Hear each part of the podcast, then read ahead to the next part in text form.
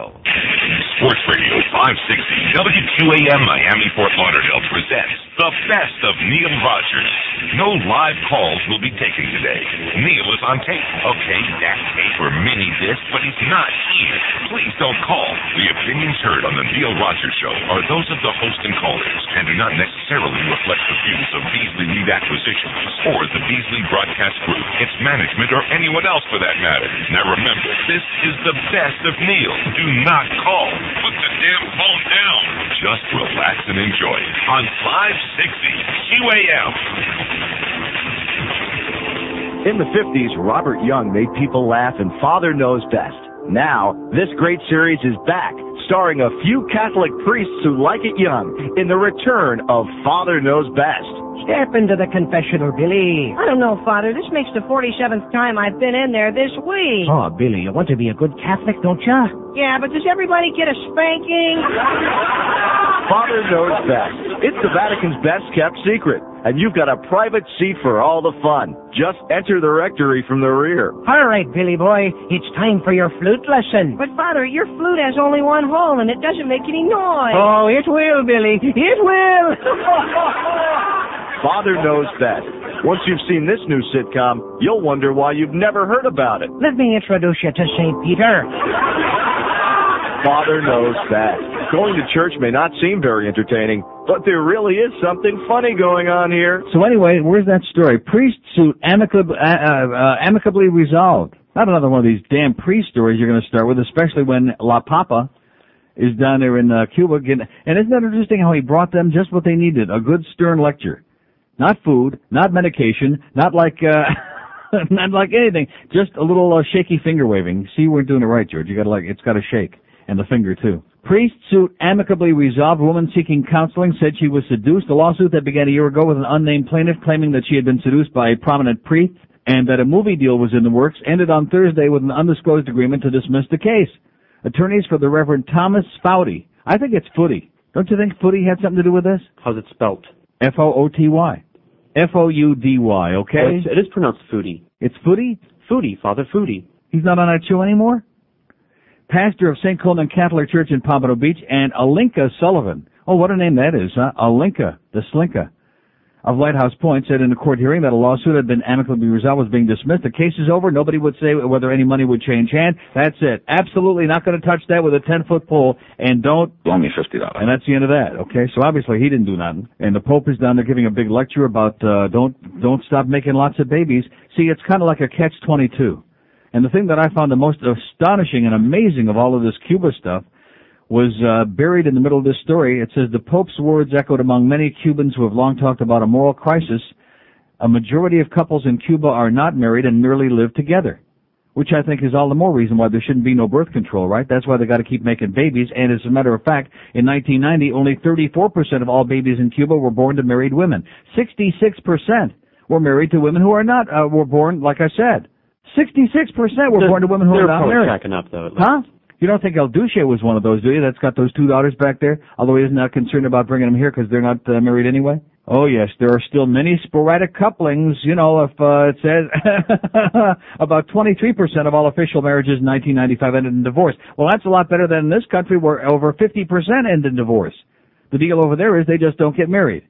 But the Pope says, oh, this message of his, man, it is so typical, this Stone Age crap. He says the family, the fundamental cell of society and the guarantee of its stability, nonetheless experiences the crises which are affecting society itself. This happens when married couples live in economic or cultural systems which under the guise of freedom and progress promote or even defend an anti-birth mentality and thus induce couples to have recourse to methods of regulating fertility which are incompatible with human dignity. Oi! Uh, Let me read that one last thing. Induce couples to have recourse to methods of regulating fertility which are incompatible with human dignity. In other words, birth control. Oh no. There is even, says La Papa, an acceptance of abortion, which is always, in addition to being an abominable crime, a senseless impoverishment of the person and society itself. See, you see how this all feeds on itself? In other words, no birth control, so a lot more unwanted pregnancies, so a lot more abortions. It's like a, you know, it's a self-perpetuating nightmare. Or at least that's what they make it into. It's like they know that everybody wants to do it a lot, so they, by telling you that it's all sinful and all uh, hateful, then they make you to come there on their knees and speak to all the priests and the altar boys, et cetera, and so on, because they know that you're going to keep doing it. So it's a it's like getting caught in a an endless web, in a wicked web. It's like a rat running around, like a hamster or a gerbil running around inside that thing. Rectum. Forever. So thanks a lot, La Papa, for bringing those plane loads and plane loads of food and clothing and uh, medication Toilet and paper. and toilet exactly toilet. Sanitary They don't need toilet paper. We know the story. You've already told us. They reuse it over and over and over again. you put it in a little box. That's to throw it away. No, you put it in there and you let it get kind of stiff, and then after it. Uh, Oh. oh yeah. Ah. Re- eh, aren't we into recycling? Well, there are two sides to uh, each. That's right. Two sides to every story in the naked city. If it's good enough for the Ruskies, man, they keep folding it over and over and over again. There's nothing worse than real thin toilet paper. I really respect a good place. You go into a restaurant and you got to take a real bath, and you go into the jaw. Uh, see it go into the John. What a terrible thing that is. You go into the toilet, and uh, if the toilet paper is good, like thick and cushy, I respect that place. Even if the food sucks, at least they got something going. But you go into a public place and uh, or any place, even a place of work, and they got real thin, crappy toilet paper where your fingers go through. You know that is. Yeah. Single that- ply. Oh man, Rough. single ply. They would they would take that down there. In fact, why not start sending it down there? Castro's full of crap. Let's not. Why not start sending them a whole bunch of uh, toilet paper? Let's send Mister. In fact, Mister Whipple would have done more for them down there than the goddamn Pope. I'll tell you that right now. Now, Al Goldstein didn't say that the Pope takes it up the Rectum. yesterday, did he?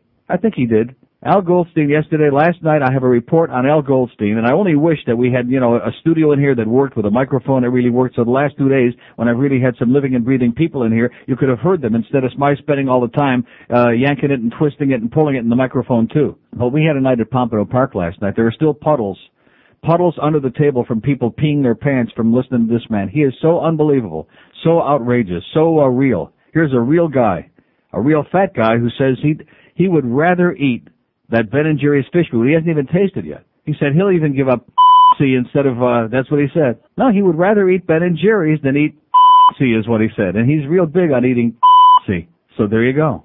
But uh, he ate, yes, he ate it all. He had, uh, he, he sat down. I mean, they were there at the crack of six o'clock last night. And his wife, which he isn't really his wife because they're living in sin. Fiance. His fiance, that's a very nice word. Rose, who's a very nice, very lovely person. How she ever got hooked up with him, she must have a great sense of humor. Oh, I see, big bucks. No, but she's a lawyer though. I think she's the one that's got even the bigger bucks. But she's very nice, and they got there right at the crack of six, and I'm sitting there eating my French onion soup, okay? Which I love at the track. They got great French onions. Oh, that spot's coming up? And, uh, so, well, I'm working my way into it. And so he wants his spaghetti and meatballs because Thursday is Italian night at Pompano Park. So they bring a, a huge thing of spaghetti and meatballs, but then all of a sudden he looks to see what I mean. Oh, what's that? French onion soup. Well, I'm gonna have that too. And he had the soup, and he had the huge bowl of spaghetti and meatballs, and he had like two desserts. I think he had his and he had Rose's, and then the whole discussion basically, other than the fact about how much he'd rather eat food than see, was uh, about uh, Amsterdam, of course, which he loves a lot, and about food. Right. Th- this was much better than the scene in Fatso. I mean, we were just dying. Just absolutely dying up there. And then he gives Fat Rich a couple of hundred bucks. Here, you know, make me a few bets. I have no interest in any of that. He's not even looking out on the track. And now the, the urge just got to him too much. They had to get up and leave so they could make a quick run after like one or two races. He's not interested. We got to go to Publix to check out that fish food. I wouldn't be surprised if like 12:30 in the morning they were still going around to all night supermarkets, Albertsons, looking for Ben and Jerry's fish food, which is the best, by the way. The man is absolutely Unbelievable. incredible. I think only in Miami and Aintree, Georgia, would you open up the lo- a local newspaper, as in a physician, a local newspaper like the goddamn Herald, and read a letter to the editor like this. See, they leave the Herald downstairs, and I figure why even let it sit down there? Might as well pick it up since it's for free. And since we're in Florida, if it's for free, we'll take it. And so I'm browsing through it here this morning, and here's a letter to the editor. Now you can imagine how many letters to the editors they get from all these goofballs that are just totally off the wall that nobody would ever put in there. It says, it's not accepted is the heading, and the letter says, this is from Andres G. Manrara in Miami. I congratulate the Cayman government. It would have been much easier to have allowed this gay cruise, but the government chose to stand up for what is right and moral. For some time now, homosexuals have been pushing their agenda, seeking acceptance as normal when they are not. We can look to the Old Testament when God punished homosexual behavior in Sodom and Gomorrah. I hope that more governments, corporations, and institutions would draw courage and energy from the Cayman government's example. Andres G. Manrara in Miami. And what do we all think of Andres G. Monbaz. That damn faggot. I can't stand him. Okay, so anyway, it's 1017. I thought I would just bring that to your attention that our newspaper, that the Miami Herald, which is like all over them. By the way, lots and lots of fags working over there, I understand. I understand it's like a fruit farm over there at the Herald, and I hear that from very good authority right on the inside. And then, of course, we got this bitch. We got this uh, Monica Lewinsky bitch, who is not 21, by the way. She's 24. They had her down about like uh, 14, 15 years old by the time they get through with all this hyperventilating.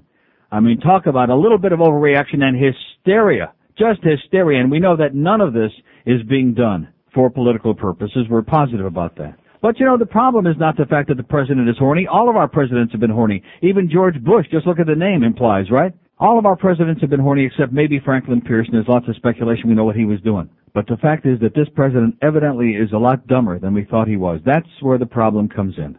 And wouldn't you think if you're the president of the goddamn U.S. and you, I mean, she's another one with a real fat puss, and her face ain't much either. So, you know, the president just can't keep it in his pants. And you, as I started to say, you'd think that they could bring him whoever he wanted. I mean, this has been going on for years, you know, very discreetly and quietly and, uh, mum's the word, so to speak. Hums the word. But not this president. I mean, if he sees it and he likes it, he wants it, he does it, and then, uh, ba ba ba ba ba, and then loose lips sink ships. Let me tell you about a place that's number one in this town. That is for great family style Italian food. Pizza Loft. They give you. I have just tasted your snapper.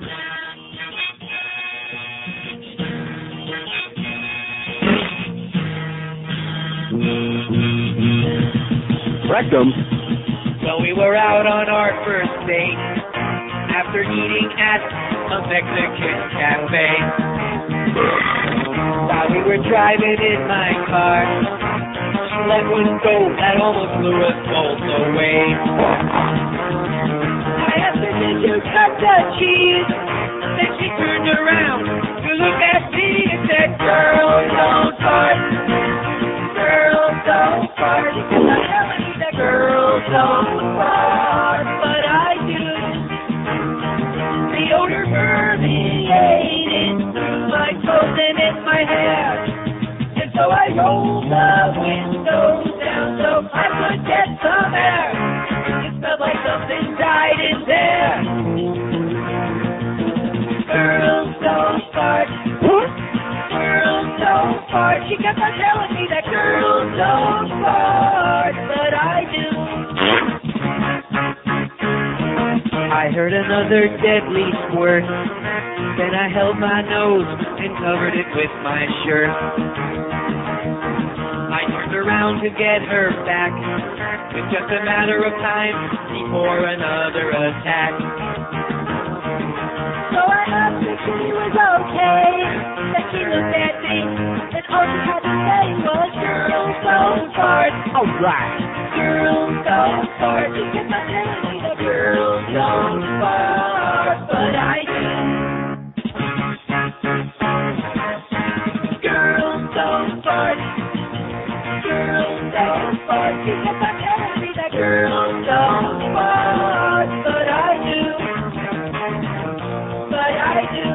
Okay. But I do.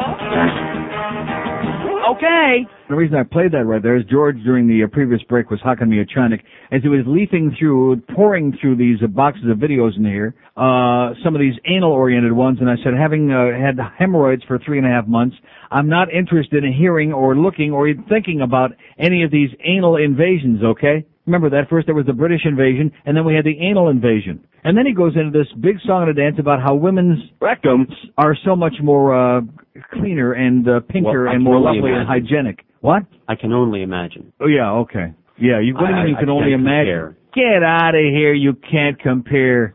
You work in Well, radio. I've You've never seen- put a mirror you've seen down more there. asses than uh, Carter's got liver pills. Well, I saw Al's yesterday. Let me tell you. well, you got a standard to go by. I guess you got a point now. Oh, sorry. Oh my God, the thought of that. Right, at, right before lunchtime too, and he's telling me about Al Goldstein. Rectum. Oh, jeez, man, oh man, talk about heaving gigantic mounds. Anyway, uh, uh, Jeff Gordon, NASCAR driver, uh, three days ago. How come we only get this now? This was in the paper on Tuesday, and I missed it. Must have been mighty important. And an outside, uh, uh, an announcement that some insiders say is not really a big surprise. NASCAR defending champion Jeff Gordon uh, this week came out of the closet with the proclamation that he is proud to be gay. Speaking at a luncheon gathering of Atlanta hairstylist, he made the proclamation. I'm still the same person. I've always made a big effort to get really close with these guys, and that's not going to change. Yeah, I bet he has. Especially that French. What's that French race car driver? You'd know it. Jacques Villeneuve. Is that his name? Come on, George. You got to know Joe something. knows these things. Huh? Get out of here. He probably wants to get close to him. However, some of Gordon's competitors do not share his optimism. I figure that NASCAR fans will drop him like last week's fishing bait, says seven-time Winston Cup champion Dale Earnhardt. Hell, he'll probably have to go to Formula One racing to be accepted. This is a Bubba crowd. The only damn thing they want, homo, is their milk. Penske driver Rusty Wallace was a bit more to the point. I'll run over any little some bitch that rather suck a schwanz than a siphon hose. How do you like that, huh? That's Rusty Pe- Wallace who said that. Maybe he's kin to George Wallace. And then I got this fax from uh, Mike. Now, can you think this is for real? I'm not going to read his last name on here because I'm too embarrassed for it, although in the Italian it means stench. But at any rate, he says, what can I do with you? Why do you continue to bash the Catholic religion and the Pope? You say you bash all religions, but I never hear you talk about any others. Do you fear what you don't understand? I never talk about any others like I wasn't talking about the silly Hasidim when Lily Brecker called just the other day and about how they were rocking back and forth there at the Wailing Wall and we were talking about the uh, uh, Seventh-day Adventist and the Jehovah's Witnesses. We're talking about Catholics because it's in the news. Yeah, exactly. I don't. I don't think that we had a Seventh Day Adventist just go to see Fidel, or we had uh, uh, Jaime uh, Schwartzman go there from Israel or somewhere. We had the Pope. God damn it, he's there. That's why I'm talking about it, you idiot. Why bash the church for a few priests who have done wrong? Oh, give me a break. A few priests who have done wrong. You are so brainwashed, my Catholic friend out there. I, I feel badly for you. I feel bad that you, your brain has been so uh, so closed and so rotted by years and years of brainwashing and conditioning. It's time you get yourself a new conditioner, like Prell would be good. He says, remember, they are human. Okay, human we can deal with. It's just like El Presidente. We don't mind human. Hypocrites and liars, those are the ones that, of course, then the ones who are always finger pointing. Oh, this is sinful, even though we're doing it, and God only knows how many altar boys. Should every president, past and future, be considered bad because of a few bad ones? How can you judge an entire entity on a few bad people? Look at the whole picture. How you spell a whole, Mike? As in Rectum. And I still, and Mike's, by the way, doesn't have the name of any straight priest in here. Not one. We're still waiting for the name of one straight priest.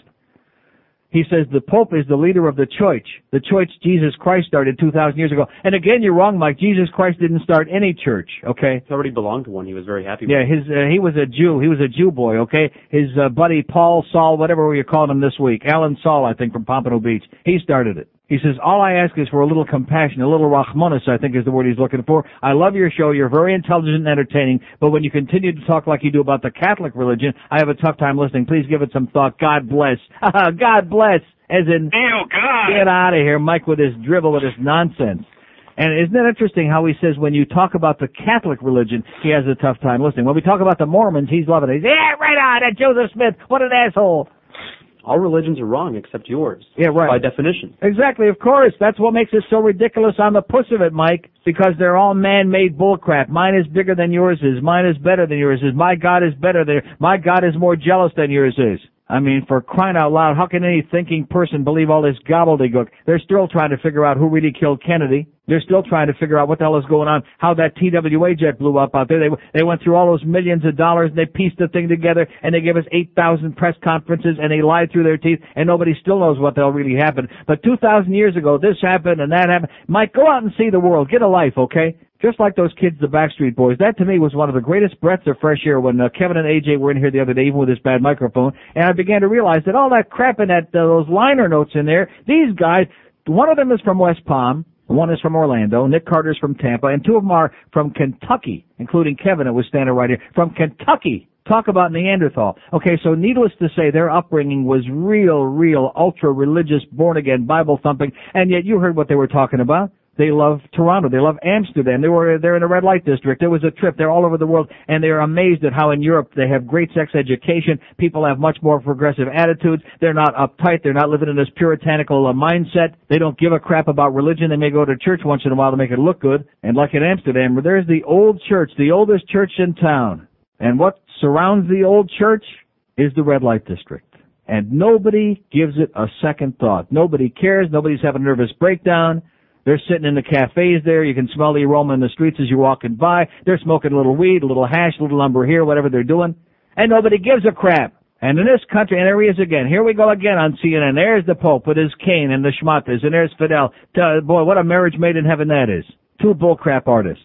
Which one's got the Tony? I mean, there is a perfect match. I think they ought to get. Wouldn't it be something if they got married? I think that would be beautiful. Uh, Pope can't get married. That's what, yeah, neither can Fidel. He's too busy screwing around on the side. The Pope can't get married, my ass. If the Pope says he can get married, yeah, look at that. He's got the. They used to. It was one of the popes decided. Well, they day. changed their mind, just like Galileo. Okay, first they said that he was a sinner and he was going to burn in hell, and they should give him eight thousand lashes. And then they said, uh, like uh, hundreds of years after he died, they said, "Oh, by the way, guess what? You were right. The sun doesn't revolve around the earth." Oh, what a concept! As in, Oh. right. All this archaic gobbledygook. Mike, I'm ashamed that you wasted a piece of paper. How many trees had to die? How many poor little trees had to die so that you could write me this piece of sputum on a piece of paper there? Please don't knock the cat, the Catholic religion. And why do you think we got all these young Julios who love this show? Not just because we're talking about uh, things of a sexual nature on this program, which gets them highly emotional because they've been so repressed, but also because when they hear about what a bunch of bullcrap this is, they're saying, yes, that's what they're saying. They know it. They know it's all about your horse dropping. But poor Mike out there, this guy only wishes, he only prays in one little part of his mind. He only prays that he can emancipate his brain and think for himself about what, what a bunch of garbage this all is. But hey, you're not supposed to say that because it's a happening, man. The Pope is there in Cuba and Fidel. How come all of a sudden Fidel's such a good guy now? Oh yeah, and he's having second thoughts and he's becoming a spiritual man. Right, he's becoming very spiritual. Make no mistake about it. Am I getting wound up here about what? What am I getting all worked up about? Because Mike sent me a stupid goddamn fax and because this race car driver's a fag and that other guy says something about Schwanzes and Wan, Tommy Wans. Something like that. Here's Miami. Hello? Hi, Neil. Yes.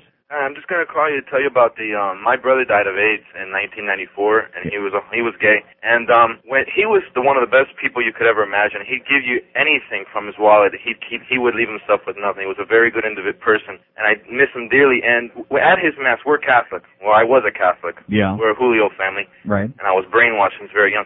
I asked the priest at his burial at, at the cemetery, what's going to happen to my brother? Because we were always brainwashed that gay people go to hell and stuff. And he says, well, God will forgive him. And then I thought to myself and I said, why should God forgive him? What did he ever do bad? Yeah. He, he was such a good person. What did he ever what did he ever do that your priest didn't do? No, yeah, but no, but seriously, I'm talking seriously. What did he So am I. well, okay. What did he ever do that was so bad? He he was a better person than a lot of straight people that I know. Right. And another thing, people they I, I'm I'm straight. I got married at 17, but Wow. people people yeah. Well, talk about a Catholic family. Well, you must not be circumcised. I am. You are circumcised? yes. Wow. Boy, this, you know something, I gotta give a sitting ovation here for this audience today. We got a lot of clean people today. Thank God for this. And what I'm people are homophobic because they themselves are insecure of their own sexuality. That's right. You got They it. don't. I mean, I am. I am open-minded. I'm a university student, and it doesn't bother me the least bit to see people that are gay hugging each other because I'm secure of my own sexuality. I don't care, you know. And I I accepted my brother, and I didn't care, and I loved him, and I still love him to this day. And I got so pissed off when that priest told me, "Oh, God will forgive him." Forgive him for what? What did Yeah. he do wrong? Having his own sexual preference? he was a good ask- individual. Ask the priest if God is going to forgive him for being a liar and a hypocrite. Well, that's what I'm trying to say. I, I no longer believe in that phony baloney mumbo jumbo Well, stuff. thank the Lord. And But I- here's we get the jackpot. Here's a young guy who's circumcised and has seen the light. Well, I'm very open-minded. I'm 21 years old and I'm open-minded. I I have a, quite a few friends that are gay, you know, Right. because my wife gets along with them very well, and uh, we are very open-minded people. And uh, another thing that I was going to tell you is that caller that that called about how Hispanics are taking, you know, taking over. He sounds a little xenophobic to me. Yeah, just a little bit. Okay, Neil. Have a great day, Have a good pal. weekend. Thanks a lot. Bye-bye. There, now there's probably the call of the year right there. There's like a real living and breathing there. And you want to know why? Because he's circumcised. Because his brain is free to think. His brain can breathe. Just like your, your lungs need to breathe, your brain needs to breathe. And when it's all locked up in that tight, in that really, t- and then of course when you got that real, like a lot of piejo in there, and like uh, that long elephant snout uh, foreskin, then my God, the brain, there's like no hope at the end of the tunnel. You can't even see the light. I Can can't you- imagine the guys you go out with. Meaning what? What what does that mean? That they're not clean. Well, of course, I don't in Europe, touch anyone who isn't clean. And there is no one in Europe I have ever encountered who is not clean. they don't bathe I can there. sniff it. I can smell from a million miles away. That's why we have double glass between these uh, studios. Here's uh, Hialeah. Hello. Hello? Yes, sir. Well, I'm the president of Catholic United for Life, and I don't know why you have a big deal over the Pope. He does many great things, You're and the president of what? I'm the president of Catholic United for Life. What is that? we're a pro-life organization. Yeah. And, you know, I don't know why you're making a big deal over the Pope. Because that's my opinion. What do you mean? I'm making a big deal. It seems to me the media's making a big deal. Everywhere you look, we see the Pope. But he's doing great things. Like what? He goes, he went to his own country, and he, he, uh, he, he went to his own country, and he, um, His own country is Cuba? no, no, he didn't went to Cuba, but he went to his own country in, in Poland Yeah. first, and he, um, he crushed communism over there. He And crushed it with his fist. No, Yes. he with the word of God. Yeah. Okay, and if you just because you don't, you have a problem of of of, of priests and and the Pope, and you criticize them, you know, if you think you could do better, you know, then do it. Then do what? Huh? If you think you could do better Well, than then, the Pope, then elect, then elect me Pope, and I'll guarantee I'll do a lot oh better. yeah, you have to be, you know, you have to, you know, You have to be what? You have to be a Okay, senile old you qual- qualify. Yeah, I'm, that's right. I qualify. I'm a fag. That put that gives me a leg up, so to speak. no, you can't. You have. You, there's no fags in in the church. There's oh my God! Wait a minute. I want you to get. Do we have a bullet? I wish we had a bulletin sounder. There's no fags in the Catholic Church. No. Okay, thank No. you so much. I'm so Bye-bye. relieved. I feel so much better now. Oh, there, there he went. There's no fags in the. I thought he was going to have a stroke. I thought he was going to start stroking, and he was so excited. There's no fags in the church. That was it. He couldn't handle that. He ran. He ran. I bet you he's rubbing his rosary beads and whatever else he can get his hands on right now. That was beautiful. He's the head of what? Woo! There's no fags in the church. How's Monsignor Bryan Walsh doing, by the way? How's he doing? Well, they don't call them that in the Catholic Church. What do they call him? Fairies? Alternative lifestylers. Yeah, alternative lifestylers my ass. Well, not my ass. Maybe your Rectum. Yeah, not mine. Oh, what a thought. Those gnarled up old priests. Like I said, that movie Mass Appeal with Jack Lemmon is one. You, in fact, you should have gotten a copy for this guy, okay? With Charles Durning and uh, Jack Lemmon, you should have gone out and got 85 copies and sent it to this guy and his flock. Yeah, he's doing great work over there. He's giving lectures to people who need food, and he's telling them, hey, keep making more babies, no birth control, no more abortions, more and more and more babies and more starvation, and good luck to you, and go out and plant some seeds in the backyard. I want to go plant some seeds where they'll grow. That's what he wants you to do. Go plant some seeds. Squirt, squirt, squirt. And by the way, can he watch? If you have a G- The media is sick and needs help badly. you know, yesterday morning, get out of bed, I go to my TV. Sunday morning, I happen to be one of those people who, uh, you know, flips around on the set and watches some of the news shows. You know, ordinarily I pay no attention to this stuff, but Sunday morning I kind of compartmentalize a little bit of my brain, and I watch a little bit of Meet the Press. I watch a little Face the Nation. If there's something going on that uh, a little uh, the uh, this week's show used to be Brinkley before he started doing those ADM spots. But at any rate, so yesterday I'm flipping my local channels: Channel Four, Channel Six, Channel Seven, and Channel Ten. You should all rot in hell. And thank God for my two satellite dishes, especially the big dish because the only way you could see any of those shows up until uh, I think it was 11:30 yesterday morning was if you had a satellite dish. Because Channel 4, Channel 6, Channel 7, and Channel 10 all decided that the Pope was more important than the fact the president may be resigning any day or being impeached or whatever's going on with Monica Lewinsky, who isn't really all that bad by his standards, right? At least three years ago she wasn't that bad. That picture they've only shown 25,000 times where they're embracing, she's in the crowd, and he gives a little wink and a little grab and a little feel and whatever else. It's a banana republic, baby. That's right. El Presidente is doing uh, his banana business, and the country is like on the verge of falling because of the president's banana business. To show you how immature and pathetic we are. But the thing that really pissed me off, even more than channels four, six, seven, and ten, was the British and their reaction to this about how immature and how silly we are. The British are the masters. They are the inventors of all this tabloid crap of having a nervous breakdown every time uh, somebody gets an erection over there. My God. And Prince Philip, he's running around banging everything that moves and has been for the last 40 years. And then Charles, who was kind of a slow starter, once he got started, said, oh God, that's good. And he hasn't stopped ever since. Although his taste, you got to question really, since he didn't pick Diana out in the first place, and she wasn't much of a prize anyway. But that Camilla Parker Bowles, man, oh man. In fact, I think that's what she might be as man, oh man. She looks like a, she looks like uh, something in drag. But at any rate, they got the balls to be talking about us being silly. Where, where, they, where the hell do they think we got it from? From them. We learned the lesson well. But we got to see this. Only the Catholic Church could manipulate the media and the public to convince us that this was a major news story, not a religious story that had nothing to, no business being on there. Here's a mass. Here's a Catholic mass. I understand that there's paid time on Sunday morning. Reverend Schuller with his Crystal Cathedral, all his millions, and that uh, faker, that Nazi up there in Broward that's on the TV. Yeah, these guys are all over the place. And they buy the time so they can uh, propagandize and spread their empires, raise more cash. But here's a Catholic mass and it's being passed out. Oh, and the, the people who were covering this stuff, I thought they were going to pass out, especially that Christiane Amanpour on CNN. Oh, it's just so wonderful to be here. And now the Pope is back in Rome. I saw him on a big Alitalia 747 waddle off of there this morning on the TV. He's back over there and guess what? I don't see no political prisoners being released yet today, do you? I don't see Fidel kneeling on his uh, thing and crossing himself and saying Hail Marys and rubbing his beads. I don't see any of that going on, and don't hold your breath. But Channel 4, Channel 6, Channel 7, and Channel 10 thought it was a lot more important to give us a Catholic Mass on Sunday morning, which I guess most people who wanted to go to a Mass couldn't get out of the house, than to uh, give us the information on what the hell is going on here. And now, of course, the media in their unbelievable feeding frenzy, now the new deal is they're taking polls on everything. They're even, they even got one question, how long do you think the president's poll is? And they're having not only ratings on what do you think of Clinton and what do you think of Kenneth Starr, what do you think of Monica Lewinsky? Who, like, who? Why? Was? Who the hell is Monica Lewinsky? Besides the fact that we're seeing these few pictures on there, which now she's got that big fat bulbous face, and three years ago she looked a lot better, and by his standards was pretty damn hot. She was a groupie. She was an intern. She was a groupie hanging around outside the Oval Office or whatever else was oval in there, as in huevos. And she was scantily clad and provocatively clad, and the president being real horny said, all right, I'll do it as often as possible. Yeah, what do you think? What do you think? And then they're asking all these people like Henry Hyde, that right-wing son of a bitch with his uh, anti-abortion thing. Remember the Hyde Amendment? That, uh, yeah, they're asking him, the head of the Senate Judiciary Committee, well, what do you think about, uh, yeah, right. And he's just salivating. Look at, look at, here we go. Sympathy for Monica, uh, Lewinsky. Sounds like a Polak to me. Jewish, I think. Oh no. Oh God. Oh. Yeah.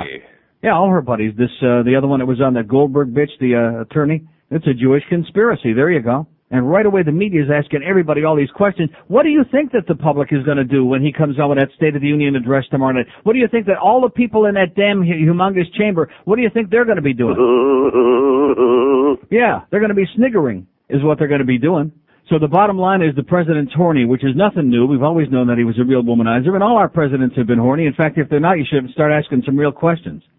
I think the only one I can think of in recent history we don't know too much about was Gerald Ford, and being as boring and much of a dullard and dumb as he was, he probably didn't know there was such a thing as screwing around on the side. In fact, he probably barely knew that there was so much of a thing as screwing around like uh, in the missionary position, much less on the side. But at any rate, so that's basically what we got here. Is, and of course, what really cracks me up is these people who say, "Oh my God, but this is perjury and suborning perjury and obstruction of justice." They told her to lie. Well, of course they told her to lie. Are you out of your mind? Is there any public official at any level who's going to say, "Oh yeah, well if they ask you, just say that uh, you were the best piece of ass I ever had, honey"? Of course they told her to lie. So what's the big deal? We're going to impeach the president. We're going to force him to resign because he's screwing around. He is from Little Rocks, isn't he? He likes his rocks. These people, man, these hypocrites, these silly ass people in this country. And just coincidentally, by the way, I happen to be reading the Seymour Hersh book, which I'm reading three books at the same time, so I'm a little slow. Seems to me like about three weeks I've been telling you I've been reading this book, The Dark Side of Camelot about the Kennedys. And Saturday night I'm reading this, and I came across about the page and a half, two pages here, which I ordinarily don't read on the air, but I'll make an exception right now, which I will read since most of you don't read and haven't read this book, to give you a little bit of an idea of what life is really all about in the real world. Page 226, The Dark Side of Camelot. Listen very closely and very carefully, okay? Larry Newman, the first college graduate in his family, proudly joined the Secret Service in 1960 and in the fall of 1961 was quickly promoted to presidential detail. His first major assignment was to provide security for a presidential speech in Seattle in November. Newman and Clint Hill, a senior agent, flew to Washington 10 days before Kennedy's visit. We had excellent cooperation with the Seattle, uh, Seattle Police Department, Newman recalled in a 1995 interview for this book, and the president made his speech and returned without incident to the safety of his suite in the Olympic Hotel. The floor of the hotel had been sealed as Secret Service protocol dictated. Access was limited to those with special clearance. That night, Newman got what he called my baptism by fire. Sometime after Kennedy was back, Newman heard a commotion up the elevator. A loyal Democratic sheriff had come out of the elevator with two hookers and was bringing them down toward the president's suite. I stopped the man and he was loudly proclaiming that the two girls were for the president's suite. The sheriff's party included a group of local policemen who would help to provide security for Kennedy's speech. It was clear, Newman told me, that the sheriff and policemen knew the women and knew they were high-class call girls. Before long, Dave Powers came out of the suite. The sheriff tried to walk inside with the two women, but Powers cut him off, Newman recalled, thanked him for bringing the girls up, and took them into the suite. Newman was embarrassed and at one point threatened to arrest the sheriff for interfering with the activities of federal officers. He only wanted the thrill of letting the president know what a great favor he'd done for him, but what he wanted to do, personally deliver the prostitutes, was impossible. Before leaving the floor, the sheriff officiously warned the two women that if any word of this night gets out, I'll see that both of you go to Steilacoom, a state mental hospital, and never get out. I couldn't believe this, he said, but he did, Newman recalled. Or I couldn't believe he said this, but he did. One of the policemen, a lieutenant, asked me, does this go on all the time? I just didn't know what to say and said, well, we travel during the day, this only happens at night. The cops, the firemen, and everybody else involved with presidential security had been alerted that these girls were going in and meeting with the president. Meeting with the president, Newman said. There was no question about that. Something to do with meat. Later that evening, Newman made what should have been a routine check of security along the corridors of the U-shaped hotel. The presidential party had booked all the rooms on the floor, and the suites for the president and his senior aides, Powers and Kenny O'Donnell, were located on one end of the corridor. At least six Seattle police officers had been assigned to guard the fire escape exits on the floor, but Newman found their post unmanned. Instead, the officers were all bunched together in a fire escape well directly across from the presidential suite. In a room next to the president's, two young women on the White House staff could be seen having a three-way sexual encounter with O'Donnell. The president's chief of staff had drawn the window's gauze curtains but not the heavier blinds. The policemen were passing a pair of binoculars back and forth, binoculars that were supposed to be used to survey the streets outside. They were waiting in turn so they could watch, Newman told me. The sergeant apologized to me and they reposted themselves and that was it for me for the day. I didn't know what to do or say, he said. What I saw in Seattle became commonplace to me and the other agents when we were on the road. Dave Powers was the interface on these occasions and he'd find the women or bring the women along. The women would be brought out of the president's suite after three or four hours.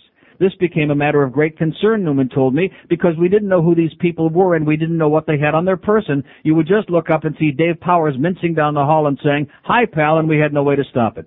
We were told just not to interfere with it. We didn't know if the president that next morning would be dead or alive. Newman, now living in Fort Collins, Colorado, is quick to say that he and his fellow agents loved Kennedy and loved the fact that he made an effort to learn the names of the agents and some personal detail about them. It was highly frustrating because we thought so much of the guy, Newman told me. We really didn't like seeing him think so little of himself, if that's the right word.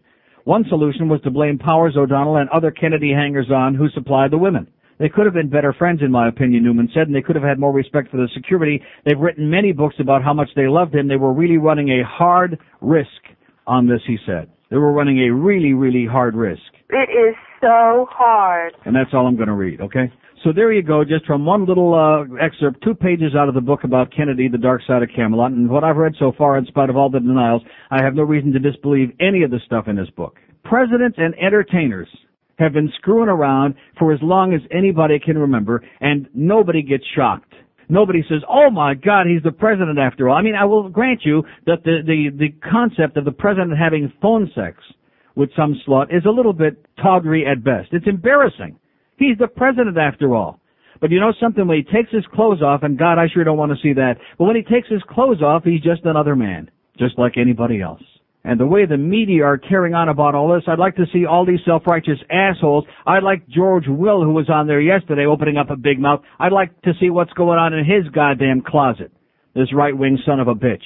When he's not watching the Cubs lose baseball games. Juvenile, it's pathetic, it's embarrassing, and I think in about a week he'll be out. No, I really do. I said that last week. I said I'd give it two weeks. I think my timetable was probably correct. They'll drum his ass out. And of course we know it's not political. Right. when you're a bunch of hooey. Is there anybody out there with a brain larger than a small thumbnail? Is there anybody out there who cares about anything other than somebody wearing a goddamn jockstrap? Mobile in Miami. Hello. Hello, Neil. Yes, sir. How you doing? Great. I wanna I wanted to ask you a question. Explain to me about impeachment. I mean, Explain why to you they- about speechment? Yeah, yeah. Why? I mean, Learn why to is that speak English first, then I'll explain to you, okay, Ricky? Uh, Ricky Ricardo there doing a little uh, routine. Explain to me about speechment. And then there's doublemint. Yeah, doublemint, which uh, those twins, by the way, there's one for the president and one for uh, Al Gore, too. Double your pleasure. You know what that's all about? As in, that's it. Double your pleasure, double your fun. One on the couch and one's on the run. That's what it's all about, amigo. See you in Havana with Fidel and uh, El Papa. I'm going to take up religion, I think. Here's a mobile in Fort Lauderdale. Hello. Hello. Yeah, hi. How you doing? Good, how are you? Okay. I wanted to bring up Billy Clinton again Yeah. and say the question is not whether or not he had the door locked, but why can't he keep his pecker in his pants for the next two years? Yeah. Why does it uh, bother you that he's getting laid a lot? No, I think it's kind of strange that he just can't seem to keep it under wraps. Why is that strange? What man can't keep it under wraps? Do you know any men who, other than fags, who aren't interested in banging every chick that comes along, even if they yeah, don't look sure that I do. Do you? Like who? How about a moral man who is married? And I'm not talking about someone in power. I just mean any man. Any man who is married is not screwing around on the side. Are you married? Yes, I am married. Well, I sure hope that you force your husband to use a lot of protection because one of these days, if he hasn't already, he's going to bring you home a real big surprise. I hope not. But you never know. How long have you been married? For two years. Oh, two years. Well, that explains it. Just wait. You're in for a real shock. But I was just wondering why Bill just can't save it. You can't save it for what? Like in a like in a jar? Like in a big Yeah. jar? Or why does he have to go around and do it? It wouldn't even be an Well, I issue. think, I think if he if the allegations are all true, I think you ought to be proud of him. At least a lot of the stuff was just phone sex over the phone. Okay? And maybe he's saving that in a jar. I don't know. Why, don't- why should anybody be concerned about the president's banana business? Why does that concern you? I mean, if he was doing it with minors or something, then of course we throw his ass in jail. But then everybody's talking about, well, she was only 21 three years ago. What's wrong with a 50, uh, 50 year old guy doing it with somebody who's 21? What's wrong with Oh. that? What's wrong with him not doing it? Huh? What's wrong with him not doing it? Oh, man, maybe he wants to do it, evidently. What's wrong with that? Would you want Well- a president who's not interested in sex? Why can't he be interested with his wife? Well, you've seen her, haven't you? She's got a nice ass. Oh, okay, well, thank God, her. thank God for that. I'm glad you found somebody you could relate to, sweetheart. She's got a nice ass. Maybe he's not into ass. Maybe he's more concerned about her puss. She's got a real pretty mouth. Yeah. Maybe he's more concerned about her puss. My God, what is wrong with you? Don't you understand these people are from Arkansas? She's got a nice ass. How do you know? You seen her ass? Well, I known my sister all my life. That is why she's now my wife. And I think my son may know it's true. He's my nephew too. Well, my daddy is my Uncle Joe. My mother is my dear Aunt Flo. It is very plain to see my first cousin is me.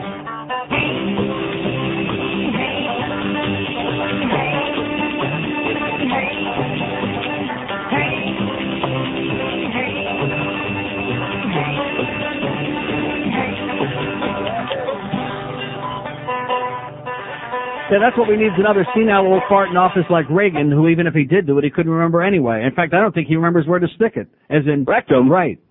He forgot. That's what Nancy says. Just say no. I mean, this broad here, she was hysterical. Why can't he just not do it? Give me a break. Why can't he not do it? For Christ's sakes almighty. Just like the Pope. I would be surprised if the Pope and Fidel had a little uh, something going on there myself. They looked pretty damn chummy by the time he left. Uh, he had a big smile on his old wrinkled up puss. And his face too. Oh my God, she is in for the shock of her life, this poor broad. Man. Oh, but she's been married all of two years. She knows that, uh, moral, moral married guys, they don't screw around on the side. That fucking bitch. Right. Who the hell wants to be married to some moral, uh, yeah, right. Boring. The word is boring you're looking for, sweetheart. And I guarantee you he's getting plenty. Probably right now while you think he's at work. He's probably doing everything that moves, sweetie, because after all, uh, that's what it's all about, isn't it? Money, power, and sex. That's what life is all about. Unless you're Al Goldstein, in which it's food, money, power, and sex in that order. Here's a lady in Miami. Hello. Lady in Miami, going once. Good morning. Good yes, afternoon. ma'am. How What, are you? let, let me ask you something. When I say hello to you, Look, I you hear me right the away? radio. I was listening to the radio. My Oh. husband is forcing me to listen to this, but I would like What, to at, make at, one gun, at gunpoint? He's forcing you at Yes. I'm about to call the police, but I'm tired of hearing about this Clinton crap. If Mrs. Clinton is not worried about it, why should we? There's better things Well, how do you know if she's worried about it or not? She's not. Okay. I'm a woman. Well, you convinced me. She's not. She's not worried about So it. I don't see her in other words, what you're saying is that women here. women don't care whether their husbands are screwing around. No, pay the bills. Oh, there you go. Pay Excellent. the bills. Excellent. Who cares? Now we're talking. That's right. Who Now cares? you're talking turkey, And I'm right. tired of Channel 4, 6, 7, 10, all of them. I'm tired of hearing about it. I'm an average working woman, but I'm tired of hearing about Mr. Clinton and who's he, who he is screwing and who he's not screwing. Right. Let's get on with better things. Child care, Okay. hunger, Uh huh. this what's going on across the seas. Yeah. Let's pay more attention to that. Okay. I mean, that's a priority right now. How about bombing Iraq? That sounds good to me. Yeah, that's that's great. Let's hop right on that. Yes, that's great. I'm with you, And sweetheart. let's send and let's send Michelle over there too. All right. All right, man. Thanks. I think she's talking about Michele Gillen. I'm all for that. Just send her ass over there and leave it there. We got, uh, see, the reason I'm pumping the number so much today is because we only got like a half a line working, and when we go to it, there's nobody there anyway because the phone's all screwed up. Not that I want to make a big song and a dance about this, but I might be out sick for the next couple of weeks. since all of this stuff should have been done before we started here. But again, these people, man, like I told you before, nothing moves them. Love or money or threats or illegal, uh, nothing. Absolutely nothing moves this outfit. Just like those great TV spots we're still waiting to see. Now they're working on getting us those picture cards, finally, after I bellyached and bitched and screamed and hollered. But of course that might require an expense if we got a photographer coming in here to take the same old stupid ugly picture. What the hell do I care what it looks like? Just something to scribble on, man. Oh my, you know, George had a very, very, uh, interesting observation a while ago, which you may have heard if you were on hold, which is where the only good stuff on his show comes is during, when you're on phone during hold when we're talking back and forth on the intercom, which goes on the air. And that is when he first started working for this, uh, second-rate horse and buggy outfit back in, uh, May or June after we got, uh, our, our walking papers from IOD. And I got paid off and he did not, so he had to like have a meaningful almost employment. WIOD. Oh, I hate that station. And he started being the production ace for several months. And he came in and he kind of looked around at this joint and he would start bringing up things like, uh, that were like ordinary run-of-the-mill things as, uh, people in the radio business would understand and do. And they would look at him like, huh? What language you be speaking? Like what you be talking about, man? What's that? It was a major reality check. Like, you remember, and, uh, Zoltan, I'm not gonna knock him because he's a great guy, he looks good, and, uh, his wife is very nice, Jennifer, and then we went to dinner the other night at Petalumas, had a great meal on Friday night, but when I said something about the log, I thought, I think he thought I was getting personal. When I, he said, oh, you mean the, uh, the thing that the commercials are listed? I said, yeah, there you go. And he's, and he's one of the brighter guys we got around here, okay? I said, show me your log, and she kind of like turned re- beat red. Oh man, it's like, uh, oh, this is radio? I thought it was a Chinese laundry. Here's Kendall. Hello. Hello, Neil. Yes. You know what the difference is between Clinton and all the other past presidents? Besides his being dumb, what is that? No, besides him screwing around. Just because he's under No, not not his being screwing around is no different. No exactly. The The only has failed to cover it up nicely and the only difference is there's there's there's 45,000 talk shows and 50,000 medias uh, with cameras and, and Right. microphones. Of course. And, and that's the difference. Yeah, that's I mean, a big part you know, of it. You, you, when- Kennedy was screwing around in the White House, there was, you know, who was there? Sam Donaldson and that old, that Every, old. everybody knew about it and nobody said anything. And that's the way it was. But now there's no respect. Everything is tabloid journalism and we, and the American public really believes they got a right to know what uh, his thing looks like. And I don't want to know what his thing like. Believe me. That would be the last one I'd ever want to see. It, it really doesn't matter, though. I mean, the, the guy got caught. Big deal. Yeah. Everyone does it. Hmm Everyone does it. Not according to that, uh, that young lady that called earlier in the show. Do you hear her? She's an idiot. She's been married for two years. Oh, well, moral men don't screw around. I just- you in for a real surprise, honey. I just saw her husband screwing around over here in Kendall. Probably. Listen to me. I gotta, Wait, wait, uh, wait. uh, I, I just uh, wait, wait. I just have a quick question. Yes, go ahead. Do you think the Do you think the Pope, the way he was shaking over in Cuba, you think he would give a good hand job? Have a great day, pal. Only Fidel would know for sure. Men of God don't do such things. They don't spill their seed on the ground. Maybe that's why they wear those long gowns. This is 560 QAM.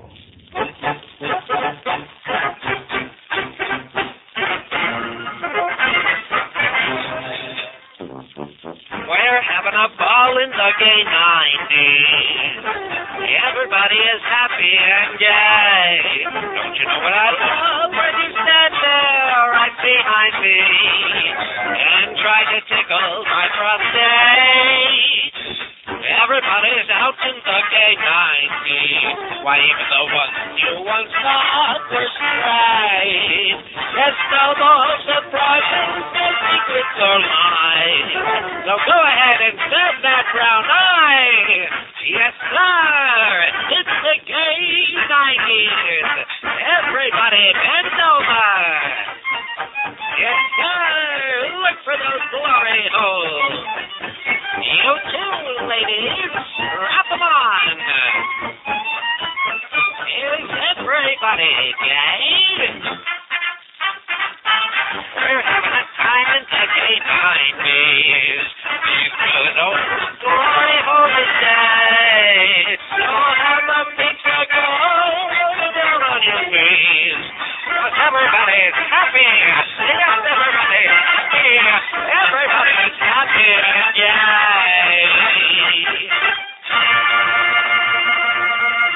Here's Sunrise. Hello. Hello, you white Jew bastard who wishes he was Italian. Yeah. How are you? Okay. Listen, how come I do everything? not wish I was Italian. What? I'm more Italian than most of you Guidos are. Listen, how come everything has? You to- sound like a Julio anyway. Yeah, well, I'm half and half. Which half? The half in my pants that you want it in your mouth, homo. Yeah. Listen, well, how come everything got to refer to homosexual sex? Why can't we have a little Well, you're, that, every other word out of your mouth has been How homo. can't That's we all you why can't we- you got on here. I knew it was a spick. I knew it was a spick. Only half.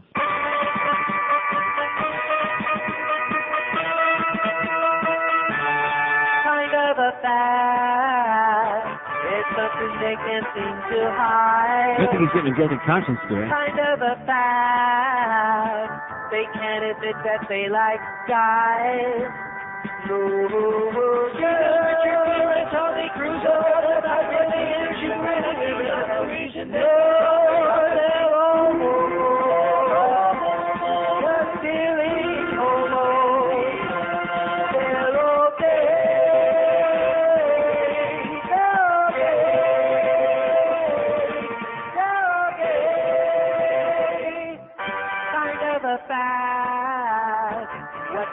Jackson liked to do. Kind of a fact. Who's he kidding? Is it you? No, girl.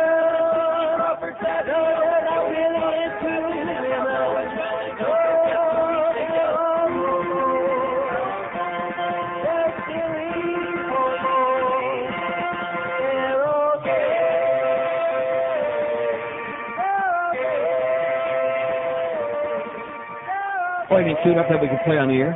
Well, uh, just a second. Because here's the story. Here's the latest inside story. Forget about the president scandal. We got a scandal going on here at QAM that's a hundred times worse.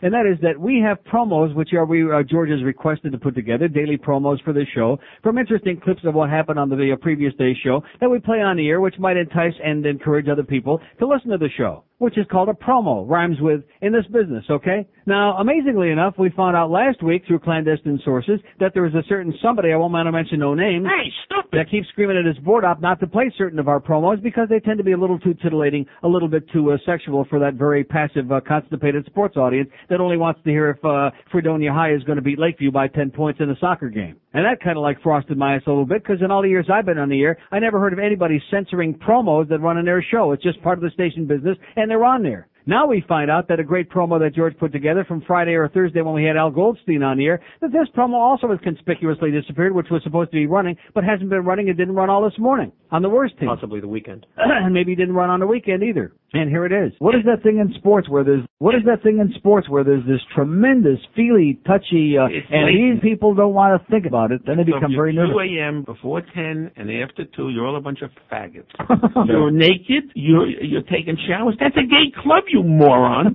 you're in a fan club. You're looking for glory holes. The Miami Dolphin bathhouse. Cut it out. You're fabulous. You're homosexuals. You're effeminate. You are faggots. The Neil Rogers Okay, that's Show. it. So that was the promo that was supposed to be running with the great hysterical Al Goldstein, and I guess we didn't rub, want to rub the sports. Ba- don't they think that those people have any sense of humor whatsoever? And I didn't. No, okay, thank you. Honest to God, I've never been worked uh, in my life. I've never worked on a radio station where the people are so embarrassed to have this show on the station. They're very happy to have the revenue coming in, and they're hoping that a lot of big ratings come soaring in here. But they're embarrassed as hell to have this station on, which I don't understand because most of the people around here are fags anyway. God, except for Joe. Well, he's Italian, so it's kind of like half and half. Here's Hialeah. Hello. Hey. Let's get with it, guys. Hello. Yes, sir. You doing? That was quick. Yeah, of course. They're doing it quick today, We huh? got one line working today. What do you expect? Uh, hey, do you have a good weekend? Great, real That's great, that's fast. great. I don't even know there was any weekend. It went fast. It went by like greased lightning. Especially with the Pope on, you know, on the news and the Yeah, and the between the Pope and the 45 talking head shows yesterday. I had, yeah, my, you know, I went to my mom's house yesterday. My mom had the, you know, the Pope the whole day. You know, I'm a steak. What can I say? Mm. Well, anyways, I think the whole the whole key to the Clinton deal, the whole key to the Super Bowl, and the whole key to this town and this country is that money makes the world go round. You know what I'm Oh. saying?